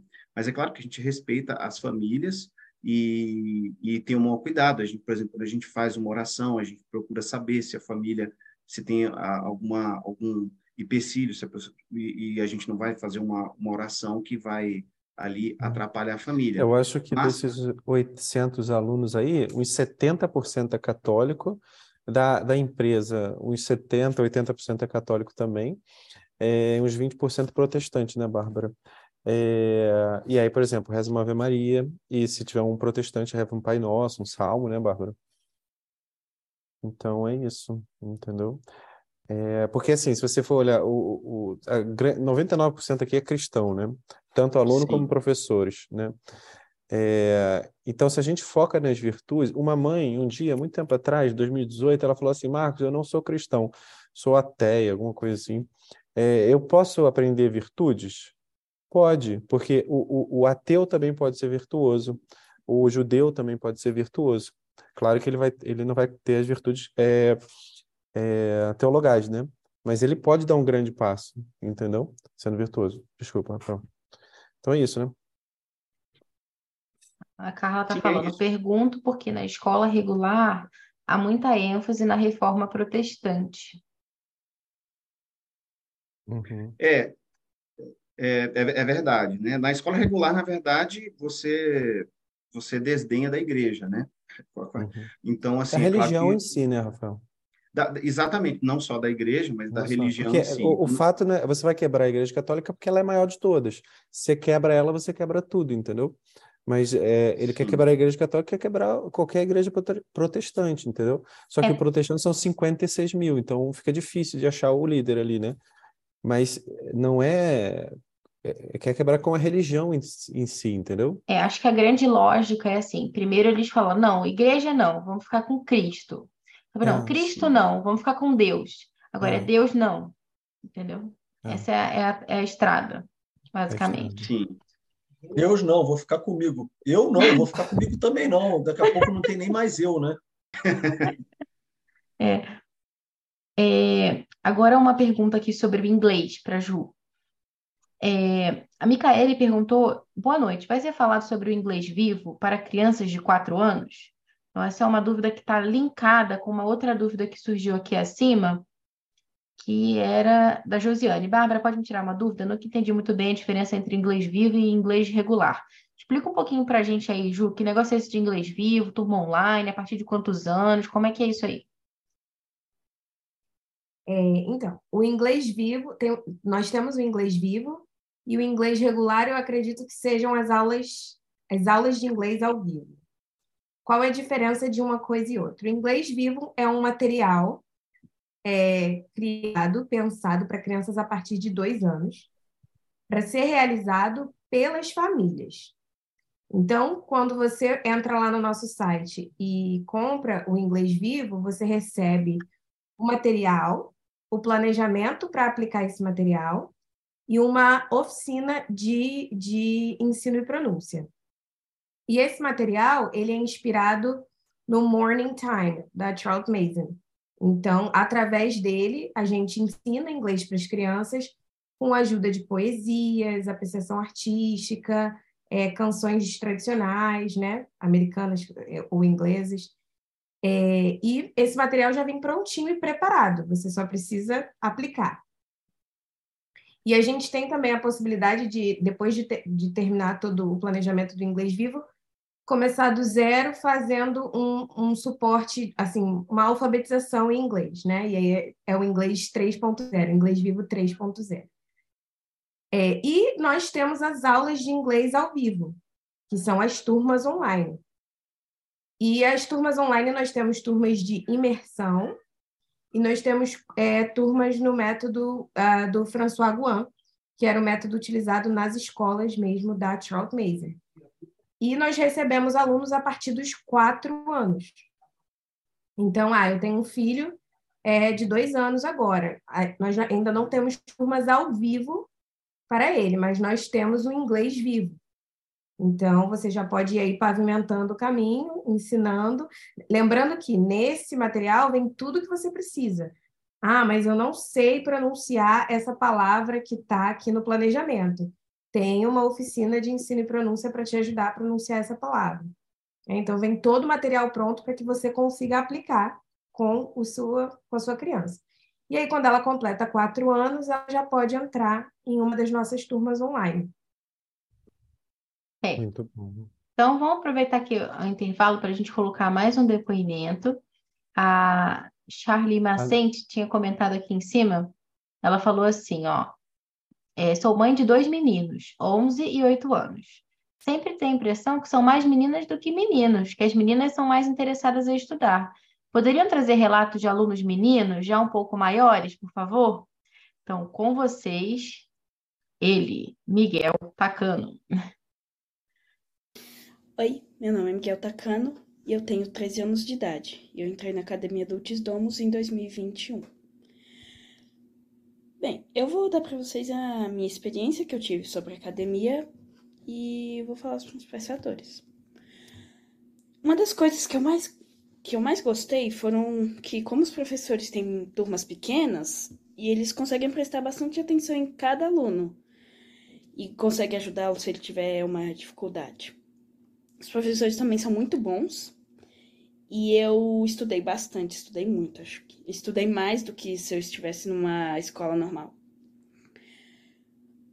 E também uma coisa, assim, muito, muito boa que me ajudou foi a preceptoria. Que como eu, tenho um preceptor, que ele me dá dicas e me ajuda, não só, e ele me dá dicas não só de estudo, mas também de desenvolvimento pessoal, essas coisas. A terceira coisa que eu quero falar foi quanto à interação, que eu fiz vários amigos, nós fizemos reuniões online, nós fizemos reuniões presenciais e nós também fizemos projetos em grupo. Olá! E uh, o clube de leitura e, a, e o hino são dois momentos em que nós falamos assim bem descontraído. Nós estudamos bastante, mas é de uma forma hum, mais descontraída mesmo do que nas outras aulas. E bem, essa é a minha experiência da Academia Adultos Domos. Eu recomendo ela muito para vocês. Tchau. Muito bom. Tacano tava com o Rafael em Brasília, né? Sim, a gente encontrou com ele lá no A Nur está aqui, ah, está aqui, sabia, A Bárbara? Nur. Sim, eu vi. É, sim. Muito bom. Bom, é, Mari, quer contar um pouquinho para a gente sobre o curso de arte da linguagem? Teve uma dúvida aqui de uma mãe que ela tinha perguntado assim. É... Peraí. Boa noite, Eliane. Gostaria que minha filha de 8 anos aprendesse a fazer narração. Qual seria a disciplina mais apropriada da academia para esse fim? Ela está na escola, mas percebo que não me ensinam narração. Então, olha, uhum. eu, eu acho que o melhor para você, Eliane, é ou arte da linguagem, ou história e geografia, que também tem muita narração, ou ciências, né? Mas a, a Mari vai falar um pouquinho sobre arte da linguagem, já que o Rafael já falou sobre história e geografia. Isso, então, o método de narração é, é utilizado no curso de arte da linguagem, em parte do método de ensino de Charlotte Mason, que é feito, então, com livros vivos, né? histórias realmente interessantes, que contam fatos de uma forma que a pessoa tem uma relação com o que foi contado. Né? Então, é, a gente pode chamar também narração como uma composição oral. A criança vai contar com as suas próprias palavras aquilo que ela acabou de ouvir, através de alguns livros aqui, por exemplo, que usamos no curso de arte da linguagem, muitos gringos. Alunos mais velhos utilizam contos de Shakespeare. Com isso, a gente também tem a oportunidade de falar sobre virtudes dos personagens, né? então a decadência moral, é, definirem alguns, algumas das tragédias de Shakespeare. Isso tudo vai ser importante para compor a memória de longo prazo da criança. É, então, essa composição mental antecede a composição escrita, ou seja, mesmo com as crianças menorzinhas, elas já vão praticando a narração e é também um treino para essas futuras habilitações, né? para que a criança escreva bem no futuro.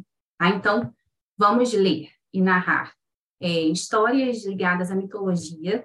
Isso já é um, um, antecedente para os estudos dos Lusíadas. A gente lê o original mesmo é, nos cursos dos mais velhos, né? então lemos é, é os Lusíadas, o conto, poema épico mesmo, fazemos a interpretação do poema, mesmo com as crianças menores, através do método de discussão socrática. Eu não vou dar a resposta para o aluno diretamente. É, é, essa palavra significa isso, essa frase tem essa interpretação, porque senão o aluno vai acabar esquecendo. Mas através de perguntas, ele vai descobrindo aquela interpretação e, e vai conseguindo reordenar e é, vai cada vez mais ultrapassando, né? Então, alguns é, degraus da inteligência, vai aprendendo, é, vai se deparando com padrões mais sofisticados da língua, tá? Então, como método utilizado na nossa aula. O pessoal falou sobre memorização, queria que meu filho é, fizesse memorização de poesias, e às vezes a gente não sabe exatamente por que fazer memorização de poesias. Memorização de poesias também é feita no curso de arte da linguagem, também fazemos memorização de poesias em outros, outros cursos, no inglês também. Então, por que, a, a, por que, que memorização de poesias é importante? E por que, que a poesia está associada à beleza? Né? Então, a gente tem um acervo de itens memorizados. Propagandas antigas, músicas, orações. Alguns alunos já entram na escola com o hábito de memorizar poesias. Então, por que memorizar poesia? Entra na questão é, que eu falei anteriormente é, do acervo, né? Então, ter esse acervo de itens na mente. Hoje em dia, quando a gente fala sobre memorização, muitas vezes isso é considerado como algo oposto à originalidade, né? Então, ela pode até ser deixada de lado no, estudo moderno.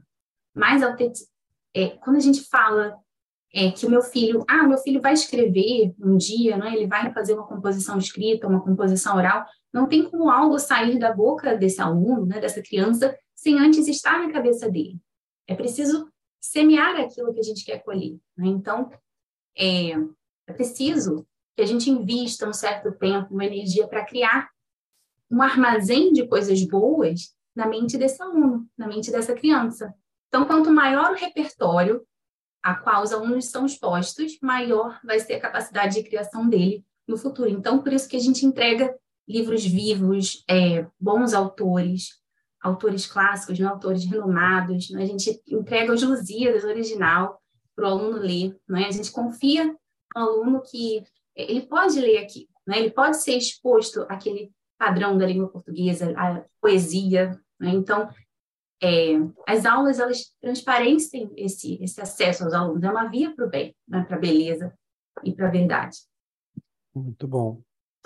É, uma coisa que instalou minha mente assim na, na vez passada, Marimax, foi quando a Bárbara falou sobre assim a capacidade dele é, não sei como expressar, Bárbara, mas é, a capacidade dele né? expressar é muito maior do que ele, a, a, capacidade motora dele de escrever. E as pessoas eh, ficam forçando, né, Bárbara, as crianças escreverem muito cedo, mas escrever o quê se ele não tem capacidade nem de pensar, né? É, isso me instalou a mente, assim, porque eu também estava nessa vibe, assim, não, tem que escrever, tem que escrever, mas, cara, você não consegue nem. Não sei se eu estou falando certo, Bárbara, Mari É que a grande questão aqui é o seguinte, né? É tem uma experiência muito interessante, né, que eu sempre gosto de falar, que a hum. Karen Glass conta, né? Inclusive, ela participou da nossa conferência esse ano, Educar para a Liberdade. É. A Karen Glass é uma mãe homeschooler americana que foi uma das fundadoras do Ambleside Online, que é um currículo gratuito muito famoso lá, conhecido. Então, assim, ela conta que quando o filho dela estava começando nessa jornada homeschooler, tinha ali uns, sei lá, devia ter uns seis anos por aí, né? Que ela estava começando ali os anos formais eles estavam lendo um livro, um livro vivo, sobre Thanksgiving, né, o Dia de Ação de Graças. E, enfim, é, eles liam ali e tal. E ela, ela tinha uma amiga que estava seguindo um currículo desses mais tradicionais, assim, né, material didático, né, como a gente conhece.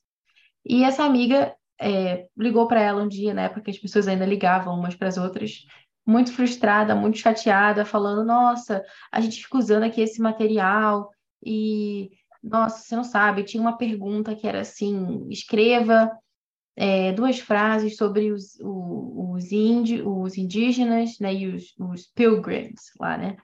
E aí ele, ele escreveu assim: The Indians are nice, né? Os índios são legais e os pilgrims são legais. Eu fiquei, nossa, puxa, a gente fica tanto tempo para ele escrever só isso, não sei o quê. E aí, esse menino ainda estava um pouco mais avançado, acho que era um pouco mais velho que o filho da, da Karen Glass. E aí, Karen Glass foi, é engraçado, fazer um teste. Aí ela chegou pro filho dela e falou: Filho, me conta tudo o que você sabe sobre o dia de ação de graça. Ou seja, pediu uma narração para ele, né? E o menino falou, falou, falou, falou, falou, que se ela tivesse anotado tudo que ele tinha dito, teria dado várias laudas. Né? Então, é, antes da gente exigir, e, e, provavelmente essa criança, o filho dela, né, que ditou essas várias laudas, ele não, provavelmente não teria conseguido escrever nem que os índios são legais, né?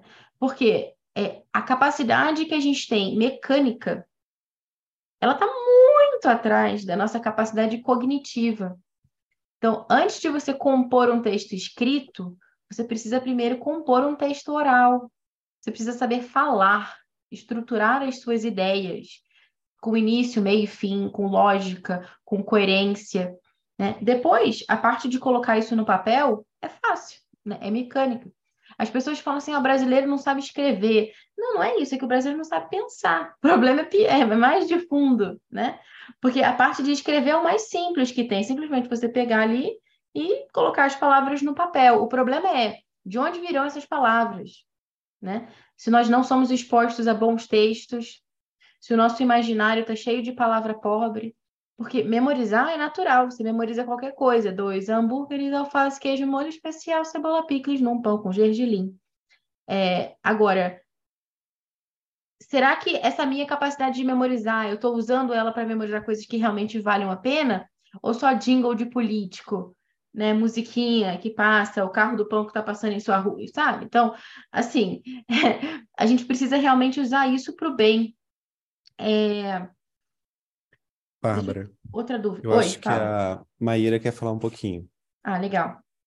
Temos pouco tempo para acabar, hein? Senão a gente vai até meia-noite aqui. Oi, gente, boa noite. Tudo bom, Maíra? Poxa, Tudo mas bem? ainda estava na primeira latim. Não. Maíra, é coordenadora de matemática, né, Maíra? Sim, Bacana. Então, matemática temível. Matemática, né? Essa, essa, essa, essa coordenação de matemática, ah, não, tem o Tarcísio agora. Mas antigamente só tinha mulher em matemática. Mas não, agora tem o Tarcísio. Né, enfim, então, a, a- não sei se o pessoal tem dúvidas, né? Acho que não surgiu nenhuma dúvida em relação à matemática, mas é, nós, os professores de matemática na academia, né, a gente tem uma visão, acho assim, eu fiquei pensando, né, o que eu poderia falar para complementar um pouquinho também, trazendo a parte de matemática, né? É, eu percebo assim que a visão dos nossos professores é, é preocupada é, muito com mostrar a matemática de uma maneira é, diferente, assim, né? Não aquela matemática utilitarista, assim, que, né? Para que que serve? Tem que servir para alguma coisa, né? É, então, nós tentamos levar além, né? A gente, claro, isso assim como fim, como meta, assim, é, como objetivo final, né? De, de mostrar a matemática como, né? Um caminho para para a verdade, vamos dizer assim, né? Porque a, até a gente estava na nossa conferência, teve um professor que falou, né, sobre isso, é, que ele é matemático também. Ele falou assim, parece que assim as pessoas têm tanto, é, é, sei lá, desgosto pela matemática e parece que é coisa assim que parece que é, que é justamente para cegar as pessoas, né? Porque a matemática realmente é um caminho que através, né, da ciência, né, enfim, né, da, dela, é, leva para a beleza, para a verdade, né? Então, a gente tem isso como um plano de fundo, assim, né? Da, da visão dos nossos professores, né? E, e a gente busca materiais, né, para ser, ser rápido aqui falando, que instiguem os alunos a pensar muita matemática mental, né? Um pouco de matemática de Singapura, Né, estamos num processo, como até o Marcos comentou rapidamente antes, de, de buscar alguns novos materiais, então a gente não tem alguma coisa concreta já para dizer para o próximo ano, né? É, mas né, buscamos é, materiais que, que sejam referência nacional ou internacionalmente, né? E e acho que é isso, né? Mais é, alguma Tarcísio... coisa? Não, eu estava lembrando aqui que o Tarcísio estava comentando que nosso nível de matemática ele não estava vendo nas outras escolas que ele conhece e tudo mais, né? Eu achei bem bacana ele comentando isso, né, Bárbara? Muito é, bem. a gente não fica preso aqui, né? A, uhum. a, a, a, como as escolas são, entre aspas, presas, né? Algumas regras, né? Então a gente, não, a gente não é preso a isso aqui, a gente tem um pouco mais de liberdade né? E, e, então a buscar materiais que possivelmente as escolas não poderiam usar, né? Exatamente, muito bom. É, legal. E Bárbara, você quer botar um comentário para a Renata Knupp fechar o dia comentando sobre ciências? Que eu já estou ficando com sono.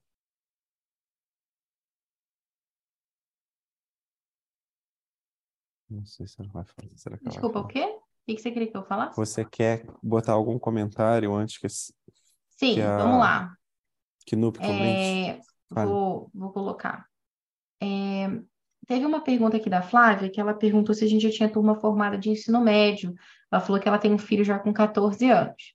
Então, Flávia, essa é a grande é, novidade né, que a gente tem hoje, inclusive, porque é, como o Rodolfo estava explicando mais cedo, a gente tem escola prima, que é de primeiro ao terceiro ano, segunda, que é de quarto ao sexto, a tercia, que é do sétimo ao nono, e a gente tem a nossa escola quarta, que é de ensino médio. Então, é o seguinte, a gente já tem alguns alunos com essa faixa etária, poucos, né, que chegaram agora no, no inverno, né, do ano passado. Inclusive, isso tem até relação com uma pergunta que chegou aqui agora, é, boa noite, pessoal. Não sei se já foi explicado, pois cheguei mais tarde, mas enfim, posso iniciar algum curso em qualquer período do ano, apenas no início, meio do ano, se esses forem os períodos de abertura das matrículas. Exatamente. Então, como funciona? A abertura de turma nova desses cursos que a gente chama de cursos regulares, né, que são português, matemática, história, geografia, ciências e tal, é, elas acontecem quatro vezes ao ano. Na verdade, três vezes ao ano aconteceram esse ano, né? É, que coincide ali com o período do inverno, do verão e do. Primavera. Não, do outono. Do outono. O da primavera foi o que não teve, né? Uhum. Isso. E o processo está é... no site também. É porque o que acontece? A gente tem três trimestres letivos, né? Então, por isso que coincide. É, isso todas as informações tem no nosso site. Depois eu vou mostrar para vocês onde vocês podem encontrar. É, o fato é que turmas novas só nesses períodos. É possível entrar na academia fora desses períodos? É possível, se tiver vaga em alguma turma que esteja em andamento e seu filho tiver com nível adequado para poder acompanhar, né? Então, a gente tem que conversar um a um para poder ver. É...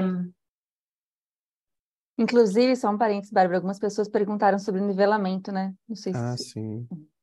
Como é que... Você quer falar, Maíra? É que eu só sei da matemática, acho melhor ah, sim, a, a, Bárbara ou o Rodolfo. Sim. Não, sim, na verdade, como funciona, né? É, de fato, alguém tinha perguntado sobre isso. É, nessas disciplinas mais específicas, né? Então, arte da linguagem e matemática, a gente precisa fazer é, uma prova realmente, né? Alguns dias de exame, na verdade, de nivelamento. Né? A gente está mudando um pouco isso, porque antes era um dia só, mas a gente vai precisar aumentar um pouquinho para ter um detalhamento mais preciso. Então, para o ano que vem, isso vai ser um pouquinho diferente em vez de fazer várias questões num dia só, a gente vai distribuir em dias diferentes da semana. Por quê? Porque é, o nosso método, como o Rafael estava explicando bem e a Renata vai explicar daqui a pouco, ele é bem diferente daquilo que é nas escolas.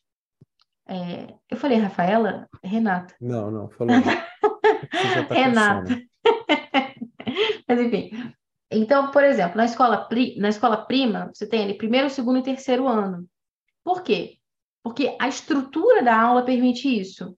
Então, por exemplo, o Rafael vai puxar lá um livro que vai tratar sobre a história do Brasil, que conta lá de um menininho que entrou no quadro e viu, é, e estava dentro do, da caravela chegando, e que ele encontrou lá, não sei o que e tal. Se eu peço uma narração dessa história para uma criança de seis anos, para uma criança de sete anos ou para uma criança de oito anos, o, o tipo de narração que elas, vai, que elas vão me entregar provavelmente é diferente mas as três vão aproveitar aquele livro, tá? É diferente, por exemplo, de matemática. Eu não posso pegar o conteúdo de primeiro ano e passar para um aluno de terceiro ano. Ou um conteúdo de terceiro ano e passar para o aluno de, de segundo ano, certo? Então, nessas matérias, a gente precisa realmente nivelar é, pelo que o aluno sabe de fato. Então, existem algumas provinhas. Então, nos cursos de História, Geografia e Ciências, não necessariamente é aplicado um exame. A gente conversa com a família para ver um pouco da experiência anterior e ver onde que é mais adequado, né, porque tem essa flexibilidade das escolas, né, de terem ali idades diferentes. É, mas no caso de arte da linguagem é feito realmente um, uma avaliação, né, e de matemática também. É, tinha uma outra pergunta também, né? não, não sei. Bom, é, Renata, conta pra gente então um pouquinho sobre o curso de ciências. Sim. Coitada, ela tá grávida e a gente deixou ela por último. Olho fechado. Bom, é, eu sou a professora Renata, sou professora de ciências aqui na academia.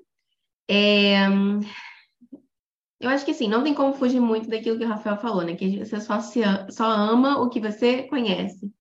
Então, muitas vezes se fala aí sobre vamos amar a natureza, vamos proteger a natureza, salve os animais, mas, né, por quê? Por que isso? E aí as pessoas acabam é, preferindo animais, preferindo a natureza, preferindo as árvores às outras pessoas, porque se passa um conhecimento muito errado do que é a natureza e de como amar a natureza verdadeiramente. Então, uma coisa que eu acho que faz muita diferença, que vale para todos os cursos, é que a gente aprendeu isso também no livro da Karen Glass, né, sobre narrações, que o, o professor que ama aquilo que ensina contagia o aluno.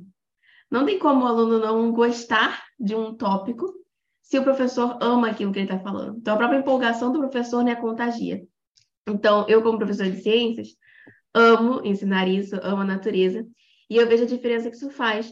Então, por exemplo, eu tenho alguns alunos que entraram aqui na academia, que é muito comum, na verdade, né? Principalmente para as crianças que são de cidades, cidades grandes. Por exemplo, eu moro no Rio de Janeiro. A criança tem pavor de qualquer inseto que passar voando perto dela. E isso vem muito dos pais também, porque os pais da cidade grande também têm pavor de qualquer inseto que passar voando perto deles. Então, a gente vê isso sendo meio que desconstruído nas crianças, né? Esses dias uma aluna chegou para mim com um esqueleto de lagartixa que ela achou em casa, assim, para mostrar. Tipo, olha que incrível que eu achei aqui na minha casa. Uma lagartixa morta. Eu falei assim, nossa, surpreendente. Então, é bem legal ver as crianças amadurecendo nesse sentido de conhecer a natureza, de querer conhecer a natureza. Porque, por que que estuda ciências, né? Eu peguei uma minhoca depois de adulta. Ah, e as crianças fizeram um minhocário. O mais engraçado foi as crianças fazendo minhocário, né? E os pais falando assim: eu nunca comprei minhocas pela internet. Essa é a primeira vez. E aí teve mãe que comprou 80 minhocas, o pai se empolgou e ajudaram as crianças a fazer o minhocário. E a mãe tava com nojo das minhocas, e aí a criança que fez o minhocário. Então, assim, super divertido. Mas por que, que a gente estuda ciências, né? Nas escolas hoje em dia, a gente vê as pessoas estudando ciências para poder fazer o Enem, estudando ciências porque vai ser veterinário, porque vai ser médico. E o que é a natureza, né, gente? É, é a criação de Deus. Então, se você tem contato com a natureza, se você verdadeiramente ama a natureza, você aprende a contemplar a Deus, o que Deus criou para nós, né?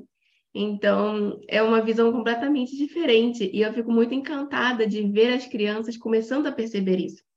Perceber o que é a natureza e perceber a natureza, porque a gente às vezes passa na natureza e não dá uma olhadinha. A gente não faz a menor ideia de como é que é a folha daquela árvore que está no seu quintal desde que você nasceu. Você não sabe. Se eu te perguntar como é que é a folha da mangueira que está no seu quintal há 30 anos, talvez você não saiba me dizer, porque você nunca olhou. E as nossas crianças começam a aprender a fazer isso. Então, em ciência, a gente tem o caderno da natureza, é, que assim é a base, né? A gente incentiva eles a desenharem sempre é, no caderno da natureza, a explorarem a natureza, é, escolherem algo, fazerem passeios, estarem em contato. E aí eles desenham um pássaro, desenham uma planta, desenham um inseto.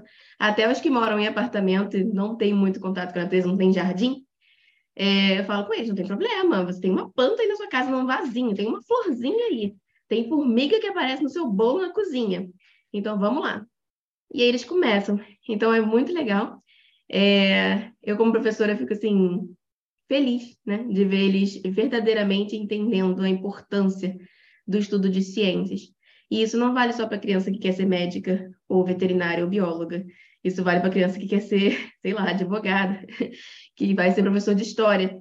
Não tem por que não amar a natureza, se foi assim que Deus quis, né? Foi assim que Deus criou. Então, é, acho que é isso, é bem legal. A gente também trabalha com narrações, tá? Para a mãe que estava querendo saber. Eles narram em todas as aulas também ciências. Então, eles também são convidados a ler livros, assistir documentários, e a gente vai conversando sobre isso, eles vão contando. Então, basicamente, acho que história, geografia, ciências, arte da linguagem incentivam a narração em todas as aulas, né? Então, eles Sim. aprendem muito com isso, é bem legal. Sim, muito bom, Kinupi. Eu, eu acho que assim, foi muito rápido o que você falou, Kinupi, porque daria para fazer uma hora só de ciências, né, Bárbara? Eu acho que da próxima vez que a gente fizer isso, gente tem que fazer uma semana de matrículas. Aí um dia só para arte e linguagem, um dia só para matemática, um dia só para ciências. Eu tenho um milhão de coisas para falar aqui, mas eu não vou falar, porque não vai dar tempo, todo mundo quer dormir. Mas eu, eu gosto muito, assim, meu pai tem um sítio de flores, o Kinup já sabe, né? É, eu gosto muito disso, né? A capacidade de ser... Quando eu namorava a Bárbara, eu ia falando as flores para ela tal. Enfim, na próxima vez a gente vai fazer uma semana, assim, de ciência, dá para ficar tranquilamente duas horas. É, mas eu não vou falar não, porque senão não daria tempo, né, Bárbara? A gente já não tá vou falar, mas já falei. É, não vou falar, mas já falei. Não, eu ia falar muito mais, poxa. E eu estava explicando ali para as meninas, eu vou falar então. Eu estava explicando para as meninas, é, Lorena, Mari Santos, que atende as mães, né, sobre o curso de ciências. E aí eu fui falando, falando, falando, deu meia hora eu falando sobre as plantas e não falei sobre o produto. É, porque é muito bacana mesmo. Né? A gente vai fazer uma semana de. Podia ser uma semana de matrículas, aí explicando com bem devagarzinho. Pô, dá para falar muita coisa de, de inglês, de matemática, né? Gente, vou fazer um apanhado geral aqui só de algumas perguntas, respondendo assim aquele bate-bola, jogo rápido. Né? E a gente Isso. finaliza, né? É, Isso. É, maravilha, legal. É, a Josiane perguntou, mas o de oito anos não faz narração escrita ou somente na escola secunda? A narração escrita ela vai começar ali por volta dos 9, 10 anos. Então, justamente na escola secunda mesmo. É... Deixa eu ver aqui as outras perguntas que chegaram, rapidinho, para não esquecer ninguém.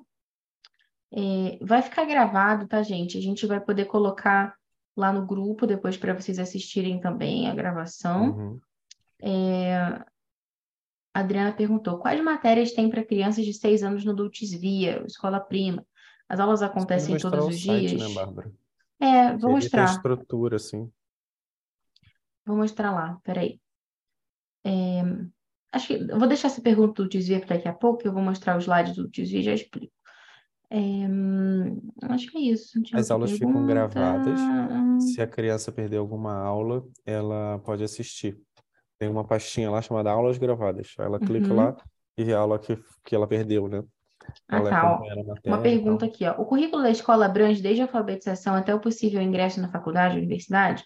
Como ter mais informações sobre suporte, currículo, material, valores? Aí deixou o e-mail. Vou mostrar para você essa página que você consegue tirar todas as dúvidas. Mas retomando o que eu estava falando anteriormente sobre o ensino médio, então a gente tem já alguns alunos, mas eles estão nessa faixa etária, só que a gente está fazendo meio que uma preparação com eles esse ano, justamente para eles entrarem no ensino médio ano que vem, porque alguns deles estavam precisando sanar algumas dificuldades em algumas matérias, e o ensino médio vai abrir oficialmente agora, né? Então, a gente vai ter todas as matérias que eu já falei anteriormente, da arte da linguagem, matemática, história, geografia, ciências, inglês, línguas, e além disso, a gente vai ter também física, química, tudo nessa perspectiva mais viva, né, com experimentos e tudo isso, né, como a gente já vem fazendo até, é, porque desde a, em ciências, né, desde a escola secunda, eles já começam a ter contato com as diferentes ciências. Então, por exemplo, estão estudando geologia, estão vendo várias rochas diferentes. Suas rochas estão aí, Renata? Não. é, enfim, é, porque a ideia é que eles não tenham esse contato só no ensino médio, mas antes. Então, eles vão ter contato com física, com química, antes do ensino médio. Eles fazem uma espécie de rodízio, né? E a cada trimestre vai trocando. Então, já viram astronomia, aliás, Rocha da, da Renata, viram geologia, enfim. É, então, é bem, bem bacana. Até daí que surgiu o desejo deles criarem aquele grupo também de astronomia e tal, que vocês estavam comentando anteriormente. É, e além de física e química, a gente também vai ter uma disciplina para o ensino médio que a gente vai chamar de humanidades, que é uma disciplina que aborda também é, alguns fundamentos de economia, é, de, digamos, cidadania, né? conhecer ali grandes líderes do passado, né? mesmo do Império Romano, enfim, é, e entender um pouco melhor como funciona uma sociedade. Então, isso é bem interessante, né? para eles estarem preparados para esse mundo que está aí no fundo, né? Entender o que, que, é um governo, como que ele se estrutura, diferentes formas de governo. É, então, isso é bem, bem bacana. deixa eu pegar aqui agora para você. Ah, teve uma outra dúvida aqui também que alguém tinha colocado, que se, alguém pode fazer só uma matéria, o que, que a gente recomenda, inglês ou latim? Acho que a criança tinha sete anos. É, eu recomendo inglês. É, o latim ele começa a ficar mais interessante quando a criança ela está sendo apresentada aos fundamentos da gramática. Né? Isso, inclusive, ajuda demais para ela entender a gramática do português. Aquilo é, fica muito mais natural. Depois a gente poderia explicar o porquê, agora não dá tempo. Mas é, eu queria mostrar para vocês só aqui os dois últimos depoimentos, antes que o Marcos me mate. E depois a gente vai falar sobre o Dulcizia, rapidinho, gente. É... Opa, peraí. Amanhã eu vou acordar cedo, Pátria. As crianças, minhas meus filhos. Oi. Olá, eu me chamo Ana. Ana Lúcia também da primeira turma, hein? É verdade, Nós somos de Aracaju, Sergipe. As crianças, minhas, meus filhos mais velhos, os dois mais velhos fazem inglês desde 2019. Eu adquiri o material do inglês vivo e tentei aplicar sozinha, não por ser difícil, nem por é, não ser organizado nem didático, mas porque eu tinha dificuldade mesmo em aplicar. É, então, pedi ajuda né, nas aulas online, comecei uma das primeiras turmas, não me arrependo, né? E primeiro foi com a Bárbara, depois foram surgindo outros professores na academia e cada professor tem a mesma, a mesma responsabilidade, o mesmo compromisso, que é como se estivesse trabalhando da sua família para a nossa família, né? O cuidado, o cuidado de, de, de passar o que é belo, o que é verdadeiro, as virtudes, trabalhar as virtudes e sem ideologias. Né? Isso é o mais importante, que a gente poder confiar no trabalho. Agora eu estou com três filhos lá, né? E não me arrependo e recomendo para qualquer mãe que precise dessa ajuda. E chegou okay. também de última hora o da Valdemira, que também tem as meninas aqui desde a primeira turma. Uhum. O vídeo ficou meio é, divididinho. Peraí. Ele era sempre postergado. Opa, volta. Ele era chegou. sempre.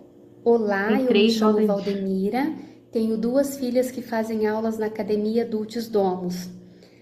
A nossa relação junto à academia sempre foi uma relação de extrema confiança.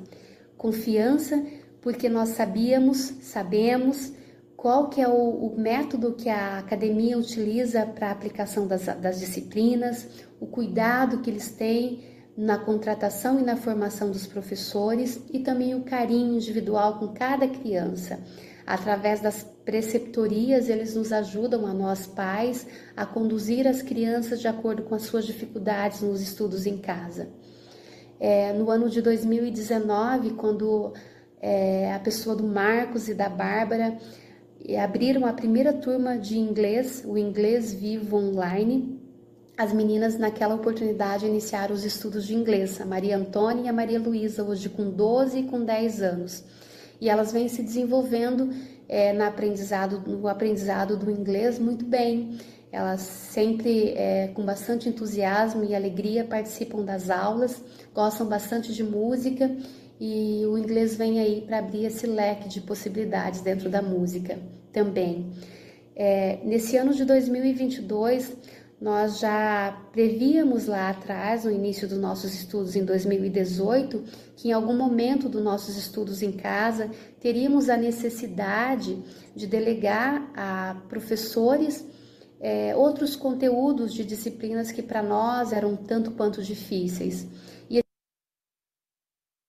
e que bom que nós conseguimos contar nessa época já com essa expansão do currículo da academia e nós. É, é, consideramos fortemente a, o ingresso das meninas em outras disciplinas pela academia, por conhecer a qualidade das aulas, conhecer o ambiente que acontecem essas aulas. Isso, isso deu muita credibilidade para que é, nós novamente é, depositasse na academia o ensino dessas outras disciplinas. É, a nossa única resistência na época era por conta das horas a mais em frente ao computador, já que elas já faziam 45 minutos de inglês duas vezes na semana, nós teríamos que expô-las mais uma hora e meia, duas horas, de duas a três vezes na semana. Mas sabendo também da dificuldade de contratar professores de forma presencial e de selecionar de forma online, nós decidimos rapidamente que faríamos sim pela academia a, essas novas disciplinas de geografia, história e também o ensino de ciências.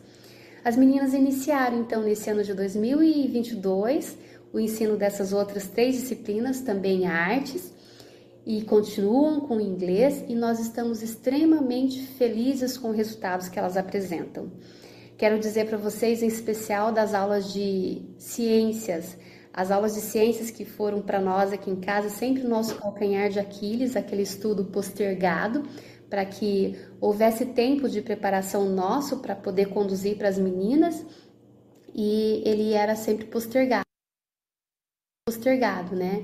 E no primeiro mês de, de aula dentro da academia, na, em aula de ciências, as meninas demonstraram assim uma observação muito grande com a natureza, uma atenção muito grande com as coisas da natureza, desde o pôr do sol até os seres menorzinhos, as plantas, e de forma assim muito cuidadosa, muito delicada, elas passaram a observar isso. Então eu noto nelas hoje uma atenção muito maior, um cuidado muito maior e uma uma disposição muito maior para os passeios que a gente a gente, nós fizemos e continuamos fazendo.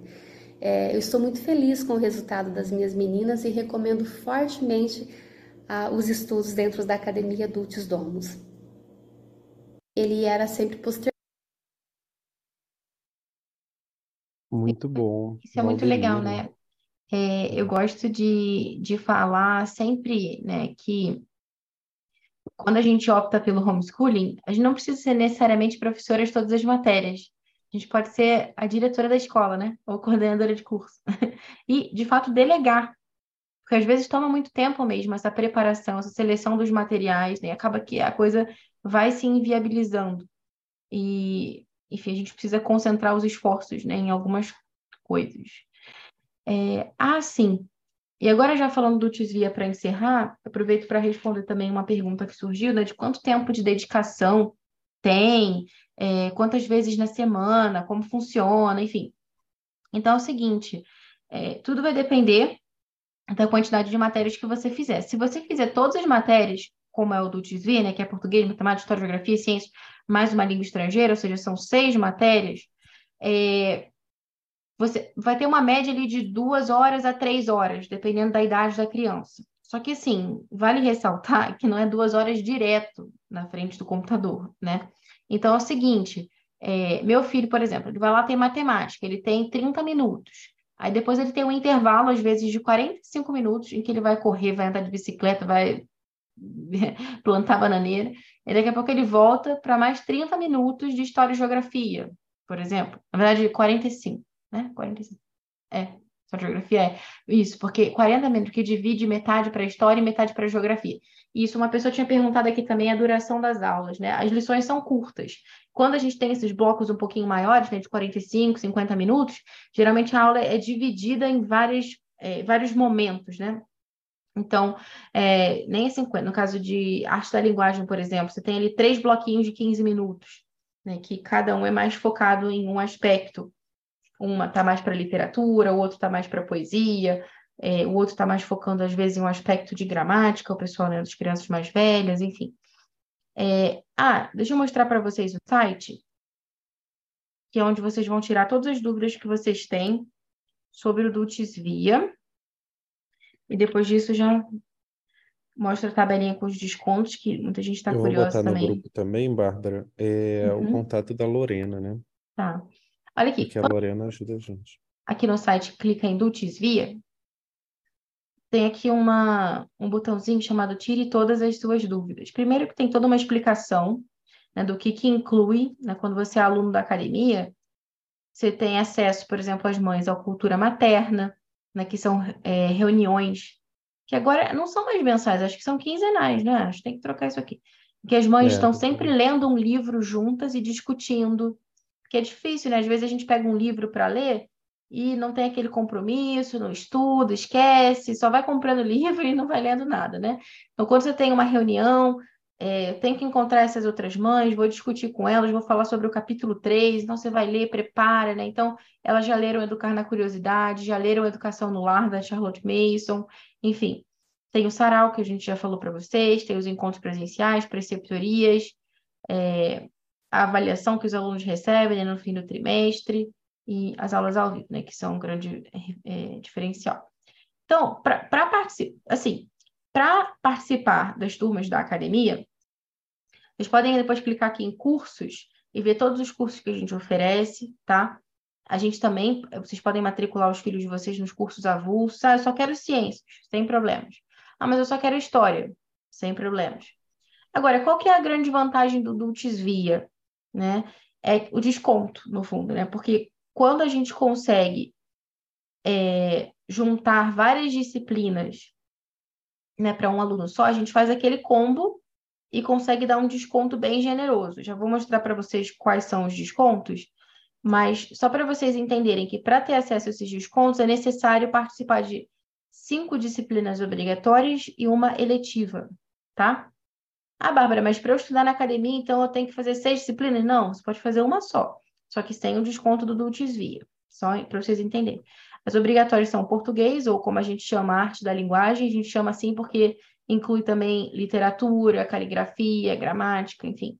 Matemática, história e geografia, língua estrangeira, que tem aqui inglês, espanhol, alemão, ciências, né? E aqui, esse, esse site aqui, ele não tinha o ensino médio ainda, tá, gente? Então aqui não tem ainda física e química, mas é por isso que tá meio que só ciências aqui, né? Porque ele tá um pouquinho desatualizado, porque a gente está lançando agora, né, o ensino médio. E as eletivas, que você poderia escolher uma só ou mais.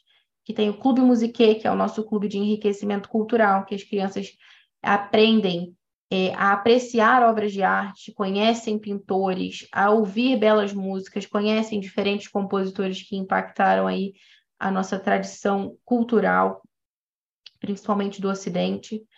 É, poesia, enfim, tem uma parte de literatura também no clube em que eles trabalham narração através de contos de fada, fábula. Tudo isso vocês acessam no Depois Cursos, vocês veem todos os detalhes sobre o que, que é isso aqui. Tem o clube de leitura também, que eles se reúnem ali semanalmente para discutir obras de literatura, que encoraja muito as crianças né, a poderem ler também, às vezes quando eles estão um pouquinho desmotivados. É, tem aula de religião também, catequese católica para aqueles que têm interesse. Tem aula de desenho e pintura, canto, piano, violão. É, essas aulas aqui são particulares, né? Então a precificação delas é diferente. E tem língua estrangeira, que a gente tem é, alemão, né? latim, alemão, espanhol e inglês, por enquanto, né? Então, que foi a live do ano passado. É... E aqui tem toda uma explicaçãozinha sobre o Via e tal.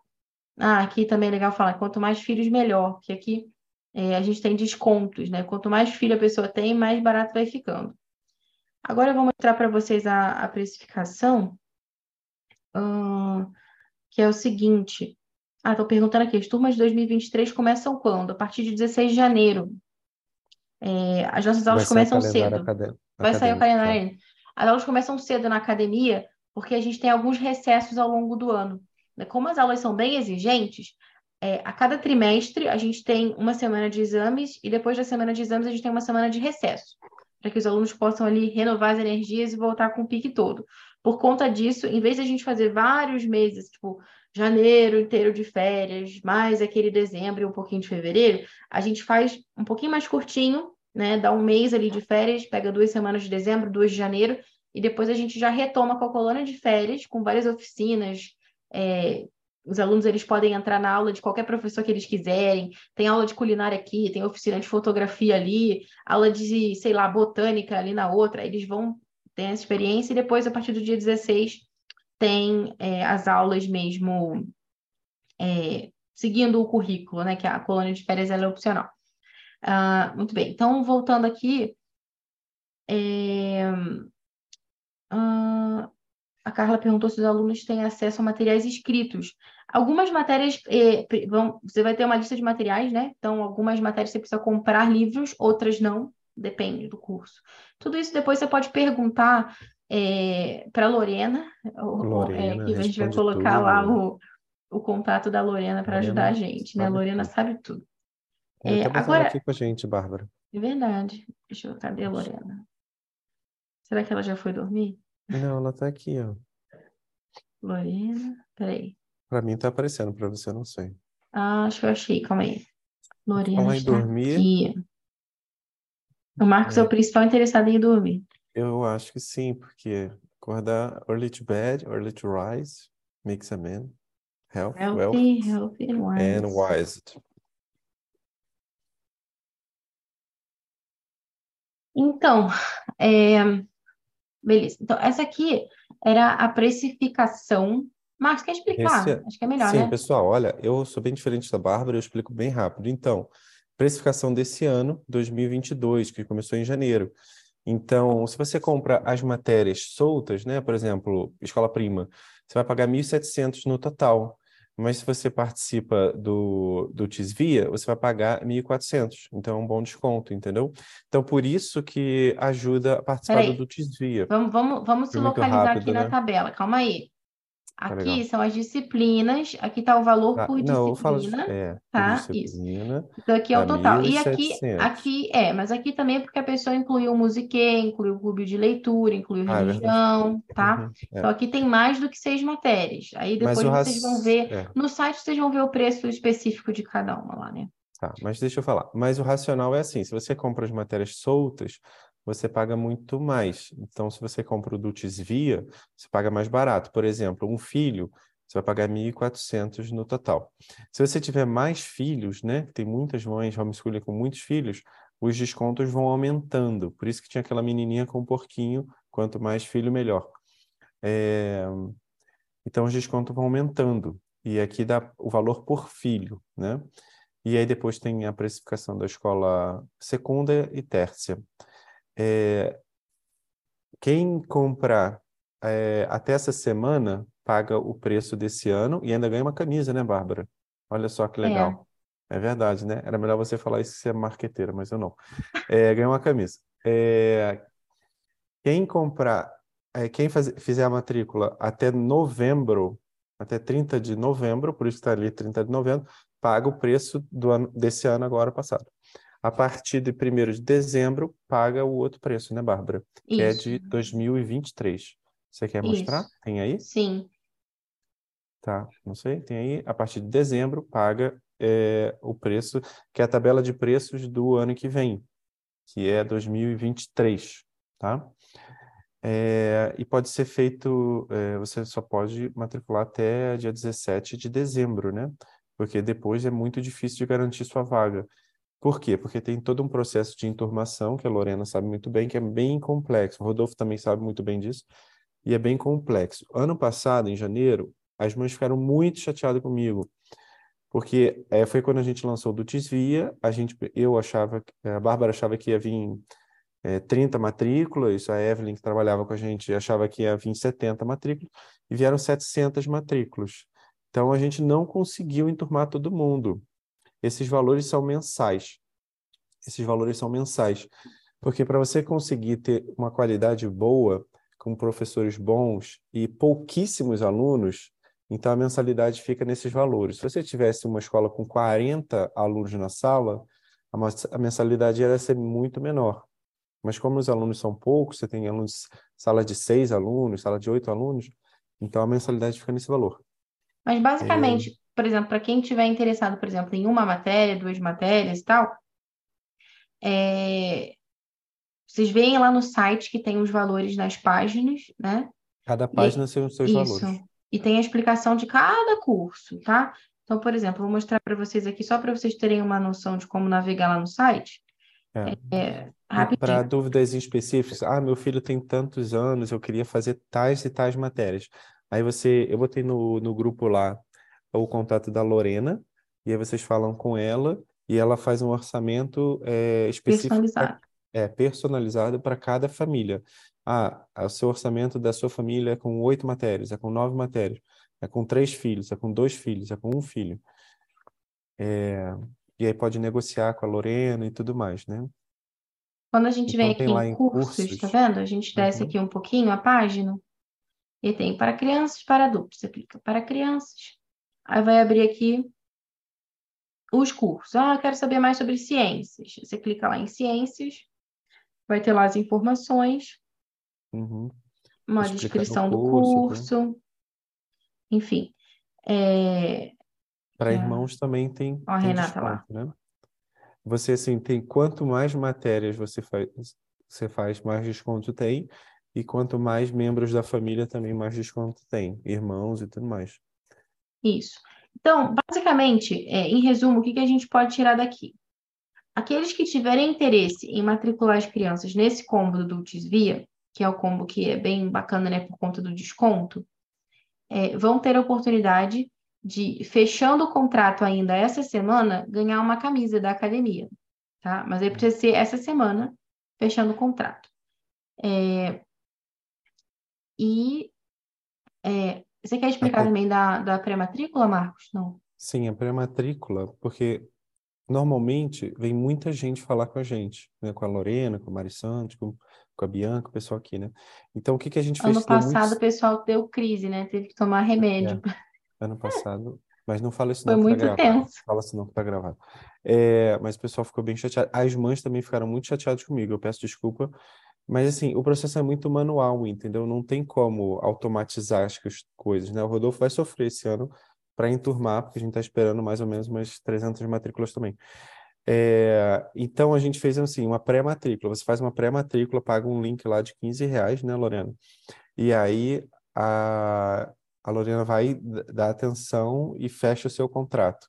E aí você assina o seu contrato e aí você só começa a pagar, eh, você fecha a matrícula agora em novembro, mas só começa a pagar em janeiro. A partir de janeiro você vai pagar mensalmente lá. A gente, em 95% dos casos, a gente usa o PayPal, que ele debita automaticamente do cartão de crédito. É muito fácil, pode cancelar a qualquer momento, só tem que pagar uma multa de uma mensalidade, está lá no contrato, mas pode cancelar a qualquer momento. E, e é isso. Então, você faz a matrícula essa semana, né? Aí você ganha, você faz o preço desse ano, mais a camisa, e aí fazendo a matrícula em novembro, você paga o preço de 2022. A partir de dia 1º de dezembro, paga o preço de 2023. E A vale. Bárbara pode gerar um PDF também dessa apresentação, mandar lá no grupo, porque aí tem todas, toda a documentação, né? E isso vai ficar Sim. gravado também, né? Vai subir no YouTube e tudo mais, né? Outra coisa Mas também esse que é. processo, assim, você fala com a Lorena, porque é um processo demorado, porque tem que estudar casa a casa, quais são os filhos, seus filhos têm que fazer as provas, provas de matemática, provas de português, para ver onde ele vai enturmar, prova de inglês também. Então, é um processo. Por isso que a gente está fazendo em novembro, já perceberam? Porque não dá tempo de fazer em janeiro. Não dá tempo, porque a Lorena precisa. Quando uma mãe levanta a mão, a Lorena precisa ir de uns 20 dias para matricular essa mãe. Até conversar, vai prova para lá, vai prova para cá, aonde vai enturmar, tudo mais, demora-se muito tempo. E as mães que não fizeram, ó, já está gravado, depois vocês, por favor, não briguem comigo. É, se você me ligar aqui, ah, dia 1 de janeiro, quero entrar, é muito difícil. A Lorena não vai conseguir, em 16 dias, te matricular, entendeu? É, é bom também lembrar que, assim, é, a gente tem um, um período de teste, digamos assim, né, que são 30 dias, né, você pode é, se inscrever no curso, assinar o contrato, se por qualquer motivo, né, dentro desses 30 dias, se não se adaptou, não gostou, você pode sair sem pagar multa de nada, né, Uhum. então isso é importante lembrar. É, que mais que eu ia falar? Acho que era isso, né, Lorena, Eu quer falar um é pouquinho? isso. Não? Acho que é isso. Então, gente, a gente vai colocar a apresentação lá no grupo para vocês. Qualquer dúvida que vocês tenham, estaremos à disposição. Ah, e essa coisa da pré-matrícula dos 15 reais que o Marcos estava explicando, é que é o seguinte, vocês imaginem, né? Depois daqui dessa live, vai chover pergunta. Não, mas meu filho tem oito anos, e, e aqui é arte da linguagem, mas vamos e latim, e a narração. E Então, às vezes a gente demora muito para conseguir responder todo mundo. Então, se Uhum. você realmente quiser mostrar para a gente que você não está só curioso e você quer de fato matricular o seu filho, aí você vai fazer o pagamento da pré-matrícula, porque aí você vai estar, digamos assim, na fila preferencial das mensagens. Eu A acho que a gente vai Lorena pode botar o link no grupo, né, Lorena? Você consegue colocar lá o, o, o, o, o linkzinho do PayPal no grupo? Posso sim, claro. Você tem esse Coloco link, né? Bárbara me pediu, Uhum. mas eu não tenho o link. Lorena tem. Ela bota Tem. lá no grupo eh, e passa um áudio lá. Oi, pessoal, eu sou a Lorena. Qualquer dúvida pode falar comigo. E aí vai Sim. chover mensagens. Sim. Aí a Lorena É, atende amanhã, né? Porque se ela atender hoje, ela vai brigar comigo. sim, amanhã. É importante também dizer que, que eu sempre respondo, né? Às vezes amanhã acho que eu esqueci dela. Nossa, a Lorena não me respondeu hoje. Pode deixar que se eu não responder hoje, eu respondo amanhã. E se eu não conseguir responder amanhã, eu pelo menos te dou um parecer de que no outro dia eu vou te responder. Então não se preocupe Sim. se eu não responder rápido. E se eu não conseguir te atender, a minha colega Mariana Santos vai te atender com muito carinho e com muito zelo também. Sim. Muito bem. Que bom Tá que a gente bom. está alinhando tudo. Eu não quero nenhuma mãe brigando comigo, por favor, que eu já sofri muito em janeiro de 2022. Muito bom, gente. Então, obrigada. Desculpem aí o tardar Prometo da na, hora. é, prometo que na próxima vez a gente vai fazer uma semana que um dia só não dá, é muita coisa. A gente está duas horas e meia falando. É verdade. É uma maratona. É Boa maratona. noite, pessoal. Bom descanso. Fiquem Tchau, com muito Deus. A gente obrigado. se vê aí. Boa noite. Boa noite, boa noite a todos.